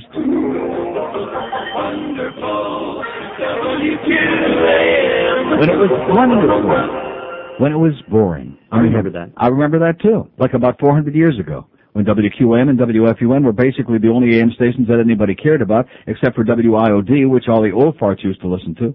Remember that station? WIOD. Oh, I hate that station. And that was basically it. That was your. Uh, now, what about Wins? INZ was on the air in those days. Jerry Wichner was there getting his wig stolen time and time again and freaking out about it. Yeah, but they weren't playing ABBA. Do you think that Jerry Wichner's wig is related to Bob Eisenberg's? We'll have to check that out. Only Bob's doesn't change color like Jerry's used to. So yesterday we did the show and we were talking about oral sex because the uh, president and Monica Lewinsky, if nothing else, they brought oral sex, I mean, right into the forefront of American society. Everybody is looking in, uh, into that, so to speak. And what's why why is it disgusting and offensive if we talk about it here on the air when all the people on CNN, MSNBC, CNBC, CBS, ABC, uh, Fox News, they're all talking about it. Time Magazine, I think, uh, used the term blowjob or something like that. Yeah, I think they did. Well, that's a legitimate forum, and we're just a bunch of goofballs, and we're going to say it and then titter. Yeah, because we might actually enjoy it. Like the people at Time Magazine don't enjoy a good blowjob, right? Right. See, you can't deal with the truth. We've got so many emotional cripples out there. It's terrifying to me. It's very sad. Oh, I don't like what he says. Well, I don't care whether you like what I say, but what I say happens to be pretty much on target. And what I say also you won't hear anybody else saying because like I told you the other day, most of them are a bunch of ass kissers. Why is it that so many people get very, they, they, they just become unglued when they hear things that challenge the preconceptions that they've been very satisfied to hold for years and years and years. And somebody says, well, guess what? You're full of crap. Oh no, it can't be. Well, guess what? You are. You've been led down a garden path, you assholes. See, one other thing I want to make very clear, and that is that those people who complain to the Power 96 people, complain to Greg Reed, complain to Duff Lindsay, complain to this one, this show ain't going anywhere except straight to the top. That's where we're going. In fact, we're already there. So you have choices. You know, you can either continue listening and being pretend you're being aggravated even though you really like it. You can turn it off, find something else to do, like go out and play golf, which would be good for boring people who don't like this show. Or you can just like, uh, you know, just get in a, car and just wander off the Hershey Highway somewhere and get out of our lives. Nobody is forcing anyone to listen to this show. But they're disgusted and they're revolted and they're good, excellent. This is such a goddamn boring town anyway. If you can disgust and revolt people, even that alone at least is making their juices flow a little bit. That's all Monica was doing. My God, what the hell is wrong with these uptight, prudish asshole people? Here's uh, Davey. Hello. Neil? Yes, sir. Hi. One of the things, though, the reason I wanted to thank you and also to call you about this oral sex deal. Yes. I had heard about it yesterday and was listening to you, of course. And uh, many years ago in a national fraternity that I belong to, a lot of the pledges, the guys that want to get into the fraternity, they do several rituals and things and all kinds of crazy Oh things. yeah. But one of the nights they get together and they they basically collect money like a cover charge. They they show uh porno flicks and whatever you they can pick up. They uh V that was before the VCRs really. They were all these little eight millimeters or whatever they were. Right. And they sell uh, booze there to the brothers and get everybody drunk and everybody's horny. Well, they decided they were going to bring in uh, a couple of girls to relieve all these horny guys. There's about 20 or 30 guys there. And uh I never had any oral sex from a man, at least that if I haven't, you know, that I know honestly. But these two gals that came in, they looked great. They gave oral sex to about 20 or 30 guys. A couple of them went back in for seconds. And the the bottom line was, at the end of the evening, I found out they, were weren't men. women. Right. They were They were drag men. queens. They were men, and I don't know oh, what. right. they Wow. And these guys went in for seconds, so I don't know if that helped. Now did, now, did these guys find out about that afterward, or Well, they, the pledges were scared to death to let the brothers know because they felt that you know they would be severely punished for that. You know, Yeah. the, the macho, uh, a lot of this macho image, you know, and it didn't want we didn't want other fraternities to find out because so, so there you go. I think it proved that don't ask, don't tell is probably a pretty good idea. Exactly. The, they did find out a couple of days later, Yeah. and uh, most of the guys took it in stride and didn't think much about it. they but, took it in stride. I'll bet they did. but they were, uh, to coin a phrase, they were waxing the shillelaghs pretty good that night. Unbelievable. Thanks a lot, pal. Well, you listen, thank game. you, sir. Bye-bye Ha- Have a good one. There you go. With your eyes closed, who knows the difference? Fraternities. Oh yeah, they do such silly things. Why do you think they use uh, Greek names and Greek letters? You're not talking about Rectum. are you? Here's a mobile in Pompano. Hello. Neil. Yes, sir. How you been, brother? Great. Um, last night I was watching this movie on HBO. Uh, you know, talking about this priest thing. Uh, you know, this week there was this movie called Judgment. I don't know if you've seen it. It was No. about this priest who molested this kid, and then you know, finally, you know, they they they proved that he did it. You've seen it. You spoke about it. Well, that was the one that was on the CBC first, I think. I don't, I don't, I don't know, but I'm, Yeah. just, I'm just saying. But um, Yeah, I've seen at, at the end of the movie, they had this caption where now the insurance companies won't Right. won't insure the That's right. Catholic Church because this guy was sued, or the Catholic Church was sued for like 1.25 million, and now they're like, you know, they're hanging out to dry these guys, and I don't know, it's just unbelievable. I think they need to really deal with this thing, you know. Well, they are dealing with it. They're paying off people behind closed I mean, I doors, mean- and they've been doing that for years, and that's their Right. idea of dealing with it. Right. And they're in denial, and every once in a while they come along and they make a like a blanket apology, and they say, "We're sorry that we did you on the blanket," and uh, that's their idea of dealing with it. They just they just continue being in denial. 60 Minutes did that piece with Mike Wallace about five six years ago, where they uh, showed that so-called rehab place in uh, New Mexico. Right. Where they send the priest to be rehabilitated, and then they send them to some other uh, uh, some other parish somewhere, or from wherever they were in the first place, and they go and they start molesting a bunch of kids there. It's it's just a uh, like a shuttle, you know. They just shuttle them around to different places from one to another, and they just pretend it's not going on. Right. Well, well, when I was growing up as a kid, you know, I was I was sent to the Catholic Church. Um, luckily, I, I was uh, uh, smart enough to, uh, um, you know, not not not to become an altar boy or not to get into the. I was even kicked out of of uh, CCD. Excellent, congratulations. So I I I laughed. I mean, after all the things we heard about Columbus High yesterday, I mean, God only knows what's going on. I, I turned around and laughed at the devil also. So, but um, you know, I knew this one kid, and um, he he finally became abrupt. Even when I was growing up as a kid, this guy was a little strange. So I was wondering what his deal was. Why did he become a brother? And I'm I think even now he's a priest. I've I've moved away from where you know where where that area was, but I mean I've been living here for like 24 years now. So uh, you know I guess this guy's a little he's an oddball. Congratulations to you, sir. All right, Neil, you Have take good care. day. Have a good one. What do you mean by that? If you want a big This is Sports Radio 560 WQAM Miami Fort Lauderdale. Gordon gives South Florida a major blowjob. Hey guys, if you're single and spend most of your nights alone in your room, why not work out? If you catch our drift. It's easy with SoloFlex. SoloFlex is the high-tech workout device that's effective because it works on one muscle at a time. In fact, it works on only one muscle. But you can set it up in 20 different ways to work on that one muscle. Yes, there's nothing like a session with SoloFlex to get sweaty and feel good about yourself. Tommy, are you in there? Hello? What are you doing in there, Tommy? And when you're done, or if you're interrupted, SoloFlex folds up quickly and hides in the back of your closet. SoloFlex, in the 90s, working out alone is the safe and healthy way to go. Call now for a free hands-on demonstration. We got the mobile in Miami next. Hello. Neil, Yes, sir. how are you today? Very well. Tremendous. Never been better. Uh, listen, I wanted to call in because I'm one of those guys who's had uh, both sexes give head, and hell, I enjoyed it quite a bit. I don't mind calling in. How do you like that? Yeah, we didn't get. And uh, for your listeners out there, there is a different, definite difference between a male and a female giving head. And what is that, sir? Well, obviously, guys know their uh, know guys' bodies a whole lot better. That's that's my point. And I also want to ask you, how many of the uh, Catholics do you think are going to call in asking for those videos today? Oh my God. There's no fags in, in the church. Definitely none. Well, listen, I grew up, I grew up here in uh, Miami, and I went to a Christian school, and uh, Not Columbus High. I know. Thank God. You're the one. Excuse me. You're the one guy that uh, didn't go to Columbus High that can talk about a story. Uh, no, I- actually I didn't. Uh, but uh, no, I wanted to call in and just kind of share that with uh, you and your listeners. Thank you so much. I'm glad you enjoyed it. Hey, you have a good one. And back to you. I wish I did. The fax machine is very quiet. They're just uh, not going to come out of the closet there. And of course, you had to open up your big mouth about how we get the numbers. What an asshole you are. We're not interested in tracing their numbers. We're not trying to intimidate. We're just trying to force a little bit of honesty here, which is not going to happen. Trust me, we're not interested. In No, no, we are not. Well, you're not. Here's a mobile in uh, Hollywood. Hello, and Hialeah. Hello. Hello? Yes, ma'am. I just want to know why you're so mean, Neil. What does that mean? What does that mean? Why are you such an asshole? I'm not. Why are you an asshole? I'm not an asshole. Why can't you just be nice like all the gay guys? What what is be nice about what? What are you talking about? I'm talking about you and Why what what is not nice? I'm one of the nicest people you'd ever know. Do you know me? Have you ever met me? I, I know you through the radio. No, You're this is, this is a radio show. Do you know the difference between a radio show, which is entertainment, and real life? Or are you one of those people who's so stupid that you don't? I know the difference. I know the difference. So what are you Do talking about? I'm talking about you. Yeah. So why do you listen to the show if you don't like what I do on the air? Why can't you just be nice like all the other let, let me ask you again. Why do you listen to the show? Answer my question. No, as answer my question. Why do you listen rather than call me and tell me how to be? I'm, I just was listening and, and you're just like an asshole to So then what are you listening for? That makes you an asshole if you keep listening long enough to call in here. I'm not going to change my life. you are. What is it? What is it?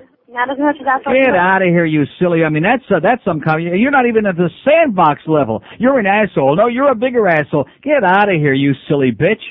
She just happened to be listening. You listen to the show every damn day, sweetheart. Every day. My Juliet friend, and I guarantee if I had tickets here for Enrique Iglesias or Luis Miguel or Julio Iglesias or Ricky Martin or some uh, spick singer out there, I guarantee you'd be sucking around here like I was the greatest thing since sliced guayaberas. Whatever the hell that is. And if you don't want to wear 'em, eat 'em, is what I say. Eat this. Why can't you be like all the other gay guys?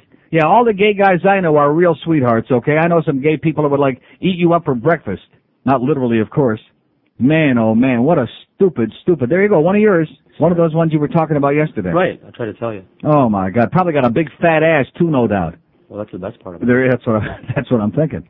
Here's Miami. Hello. Neil, Yes, sir. uh, first of all, I'd like to thank you for the shirt I got a couple of weeks ago from you. Thank you very much Oh, for the that. Dickens cider T-shirt. Yes. Well, you're certainly welcome, sir. We're in good health. Okay, and I got a story for you about the um, the men pleasing men thing, and all the guys out here who say it doesn't happen. Okay. Okay, you know those little um peep show rooms that go at the adult bookstores, right? Mhm. Okay, about a year and a half ago, I'm inside of one. Now, please don't tell me there was a glory hole in the wall because I'm not old enough to hear these stories. Well, there was a glory hole in the wall. Oh, I did it. I did not know Oh, my what I did not know what this was at the time I was in there. I'm in there for Oh, did about you think there were like mice in the place or something? No, I didn't see it. Like I didn't notice it. You know, I just I just went in there. Right.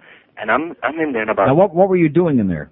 I was that you can you can use your imagination. Okay. sir. Okay. And I'm watching, and I'm watching, flipping through. About two minutes after I'm in there, something pops through the glory hole. Definitely a mouse. Uh, yeah, definitely a A mouse. bald-headed mouse. And and it, it was dark complected. didn't want to didn't want to know what was in the next room. Well, needless to say, I j- closed the door. Oh man! And I got out of there in a second. Yeah. And this place happens to be about two blocks from Columbus Senior High School.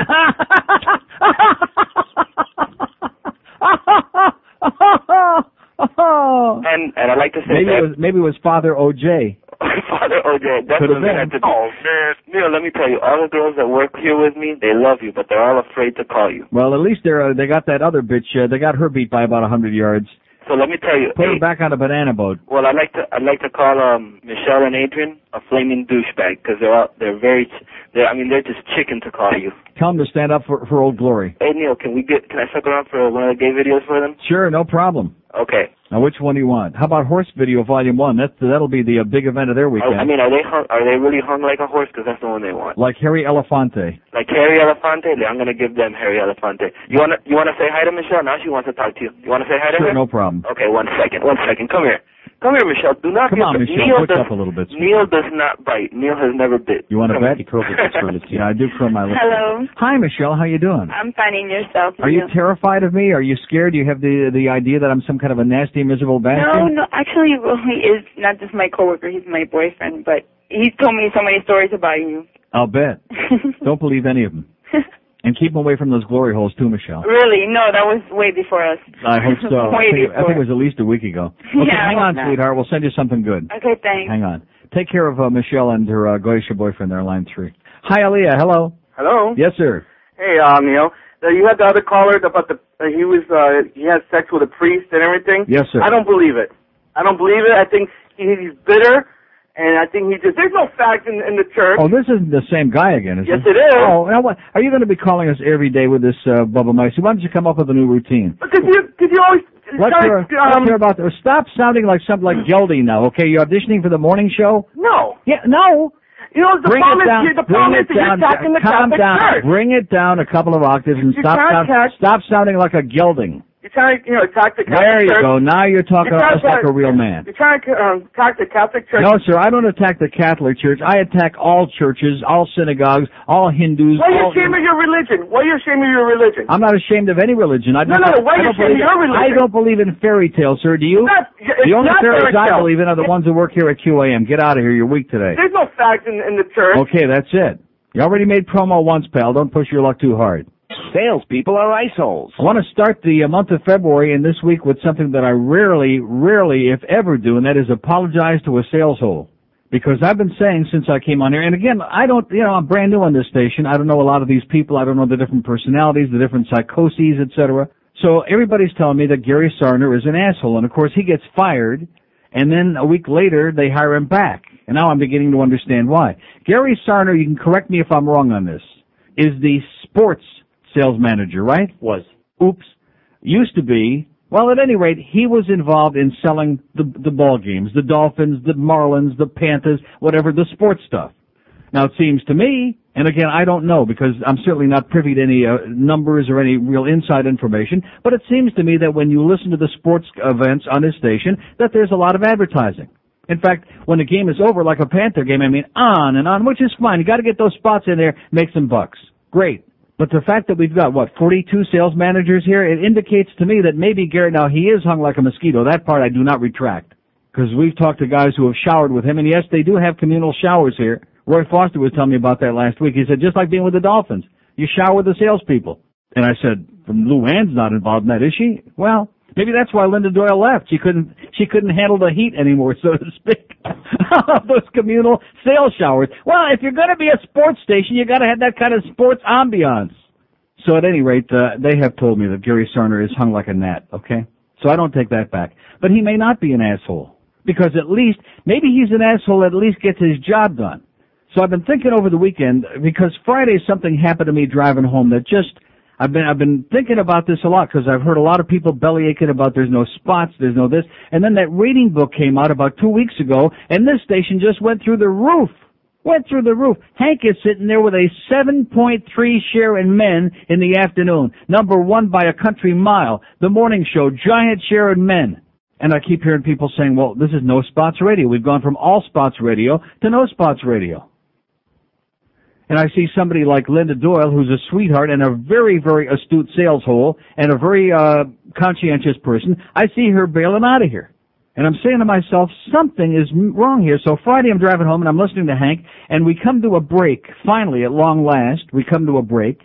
And now I hear da da da da, da and it's that god awful, muddy sounding, distorted PSA that they were playing here on this show the first couple of days when we had almost no spots. And I'm thinking to myself, afternoon, uh, you know, get this picture. Afternoon drive, Friday afternoon, top rated show, and they're playing PSAs. And Hank don't even have time to go take a leak or maybe a whatever he had to go take there at the uh, golf tournament because there's no spots. And it suddenly dawned on me, thinking long and hard about it this weekend, that Luann is the asshole up in sales. And of course, you probably don't know Luann, but maybe we'll get to know her better. Maybe we'll make her into a celebrity. Because it seems to me that there's something missing here because the people who are responsible for selling 6 a.m. to 6 p.m. other than ball games, they're the ones who evidently, even if we had a 40 share, they couldn't sell a glass of water to a starving Arab for like, uh, one ruple. Whatever the hell the Arabs have got. What do the Arabs have? Besides BO. Now what kind of, uh, dinero do they use in, uh, huh? Good question. See, even you, Mr. Smarty Pants, don't know the denomination of the uh, things that they use over there. The Russians have got their ruples, the Dutch have got their guilders, the Italians have got their lira. What do the what do the Arabs have? Besides a militant anti-Semitic attitude, which is self-hating because they're Semites anyway. Y'all started it. Yeah, we did, and we're proud of it. So at any rate, I'm beginning to understand that maybe Luann is the asshole upstairs in sales. Because there seems to be like a little bit of a problem here. And we have sales managers quitting every week and coming back every week. And there seems to be nothing but absolute chaos up there. Up there meaning upstairs on the third floor here at the uh, Power 96 complex. Now, if I were involved upstairs, Dinar. which I'm not, what is it? Dinar. Dinar. No, it's not time even for lunch yet, much less dinar. Reals. We're getting a whole bunch of stuff. We don't really care, to be honest with you. Okay, it was just it was just a little uh, thought there because I backed myself into a corner and I didn't know fill in the blank. Whatever kind of money that those barbarians use, that was the point. She couldn't sell them a glass of water. She couldn't give it away for free, and the uh, water either. Okay, is what I'm hearing. Well, maybe not that part because there's something seriously wrong here. That fucking bitch. Which is maybe why, you know, the Beasleys are a little tight with their money, why we still got that muddy sounding cart machine over there, like that, which I thought they had that solved. And then George was telling me the story about the production studios over there, and Duff is wringing his hands and wondering what the hell it's all about. Of course, he's always been wondering what it's about since he came here. And that'll win. We're not going to be able to straighten her ass out. I think she's, uh, maybe she'd better take a demotion. That seems to work very well. Look how much Gary Sarner straightened himself out. Oh, he hasn't?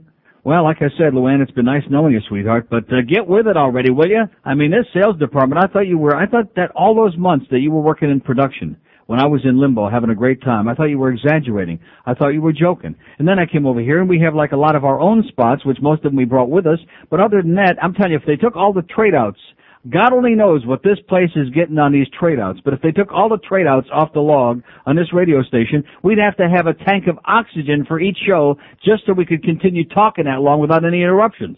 It is absolutely unbelievable, beyond a shadow of a doubt.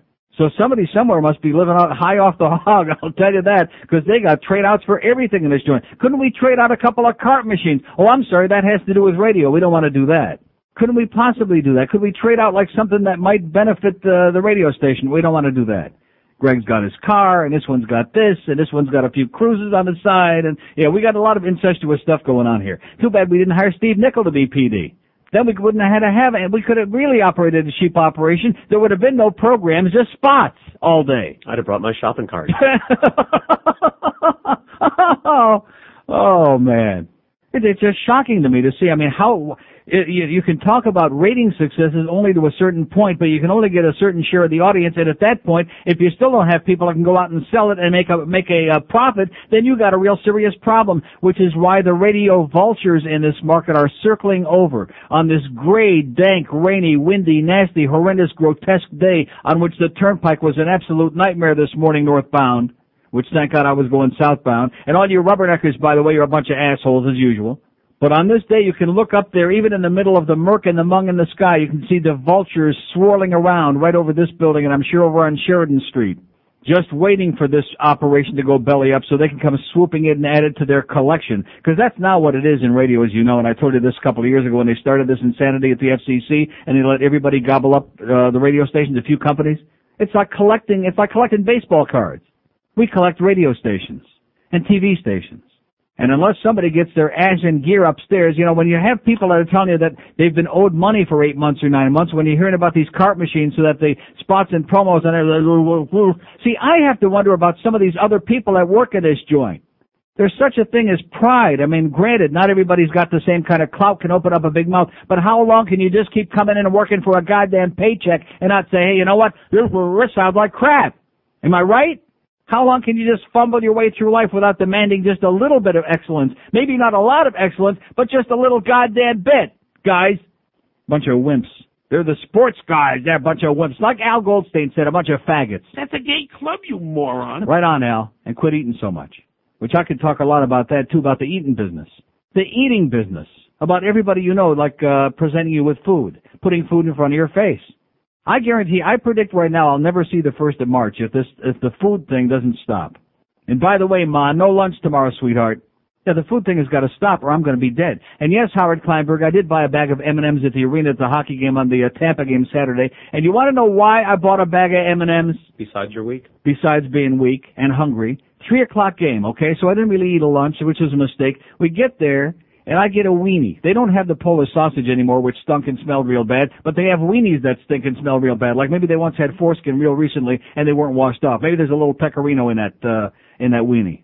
How come it is that at the stadium at PP Park, a lot of the food, not all of it, but a lot of the food is pretty damn good.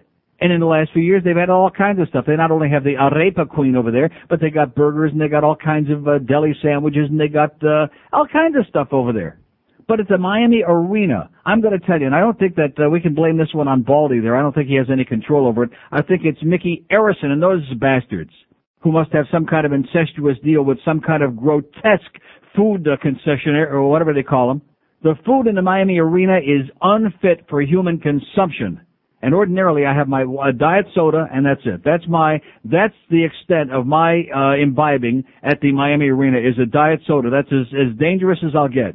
And I'm going to tell you that that wiener that they put on that, I'm going to tell you something that if anybody ever would eat one intentionally again, they must be desperate. And the same starving Arab in the desert who wouldn't buy the glass of water from Luann upstairs would definitely not eat that wiener, even if it were kosher. I'll guarantee you that right now. Listen, if you doing on QAM. Putting that faggot back on again. I want what they had before. He's not my kind of guy. What the hell are they doing anyway? With the manly sounding guy who's really gay. I want more Chris Moore. Cause his voice is real high.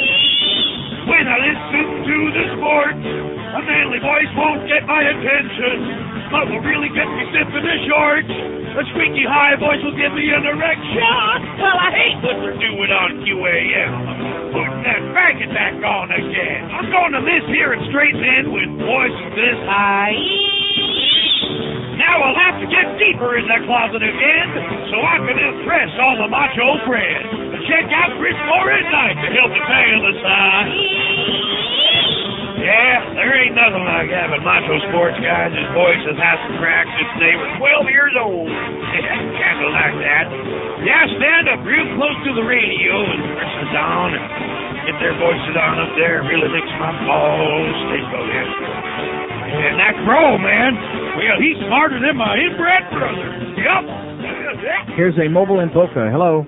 Yeah, hi, Neil. Yes, sir. Yeah, listen, um, I hear you talk a lot about uh, your ratings, and I've listened to your show now for a couple weeks, and, uh, And you don't like it, and you're still listening. well, I'll tell you the truth, I mean, it's the same old shtick every day. Yeah. The only, still the only reason that you're Let me ask you, why you're you listening for two weeks other than want to call up and critique and keep talking and not take a breath? Well- do you want to have a conversation, or do you want to uh, make a speech? I I just want to, I want to say that Do you want to make a speech, or do you want to have a conversation? Let's have a conversation. I'm listening. you have, you talk about your ratings, but let's face it. Sir, I have never talked about ratings because I don't have any ratings on this station because I haven't true. been here long Uh, enough. a couple weeks ago, I heard you say you got the early returns or something was No, that. I did not. Those were ratings for the rest of the station. They were not ratings on this show because the ratings for this show didn't start till the 8th of January, and we won't have those for another two or three weeks. So you're you're mis you're misconstruing, if I can use that term, what I said. But the reason that you're saying that your ratings are going to be good is because of your show. I say it's Sir, because the ratings follow the this show, the ratings for this show at nighttime,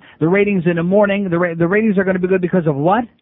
because you follow the first Sir, the ratings of the midday show that preceded me on this station were the worst ratings of any show on this station, and they followed the first team, okay? Okay, So let's you- come up with your next cockamamie story. Let me ask you, how come I had big ratings on IOD for nine years and we didn't have the first team on our show? Was it because I followed Mike Ranieri?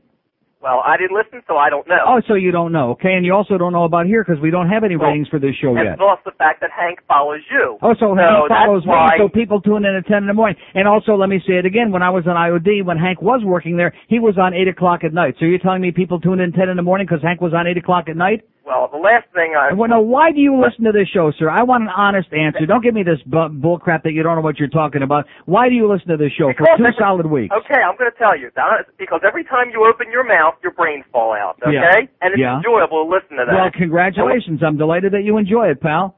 Because every time you open your mouth, it falls out, and we're enjoying it too. No, yeah, I'm- I have high ratings because I follow the first team. You should live so long, pal. And because Hank follows you. And because Hank is on after me. That's very good You logic. be glad. Hey, you're hired, pal. You're our new PD. You're the new uh, Fluff Lindsay. Thank your lucky stars you have two shows to prop you up like That's right. Thank the Lord. How did I ever make it at IOD and Zeta and W Snooze and all those other stations without these guys to uh, to help me along, to give me Like- a like walker, a my aluminum side of you. walker. And I was on here talking about my ratings, which aren't even out yet, so you have no clue what you're talking about, my psychotic little friend.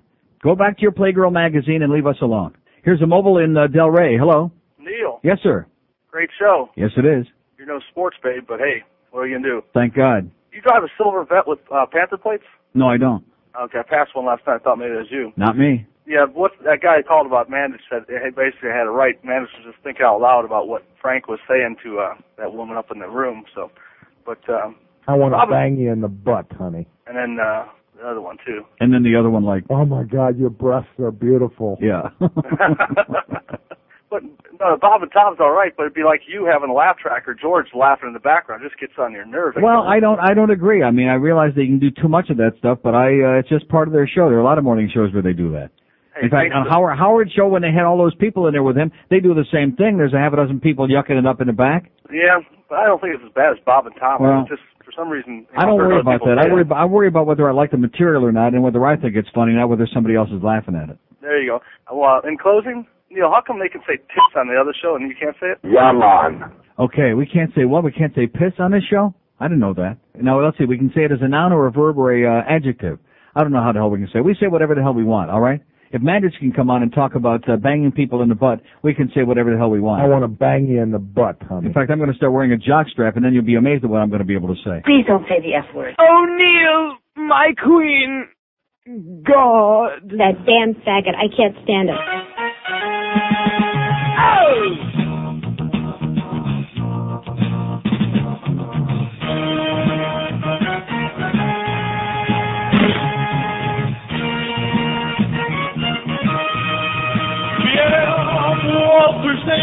Black as a sedan. I want to hop inside my company car. Are you? I got the ticket, the taxi, eating out of my hand. I'm gonna make you a radio star. I'm Walter Sabo, baby. I can do anything I wanna do. You're a consultant woman.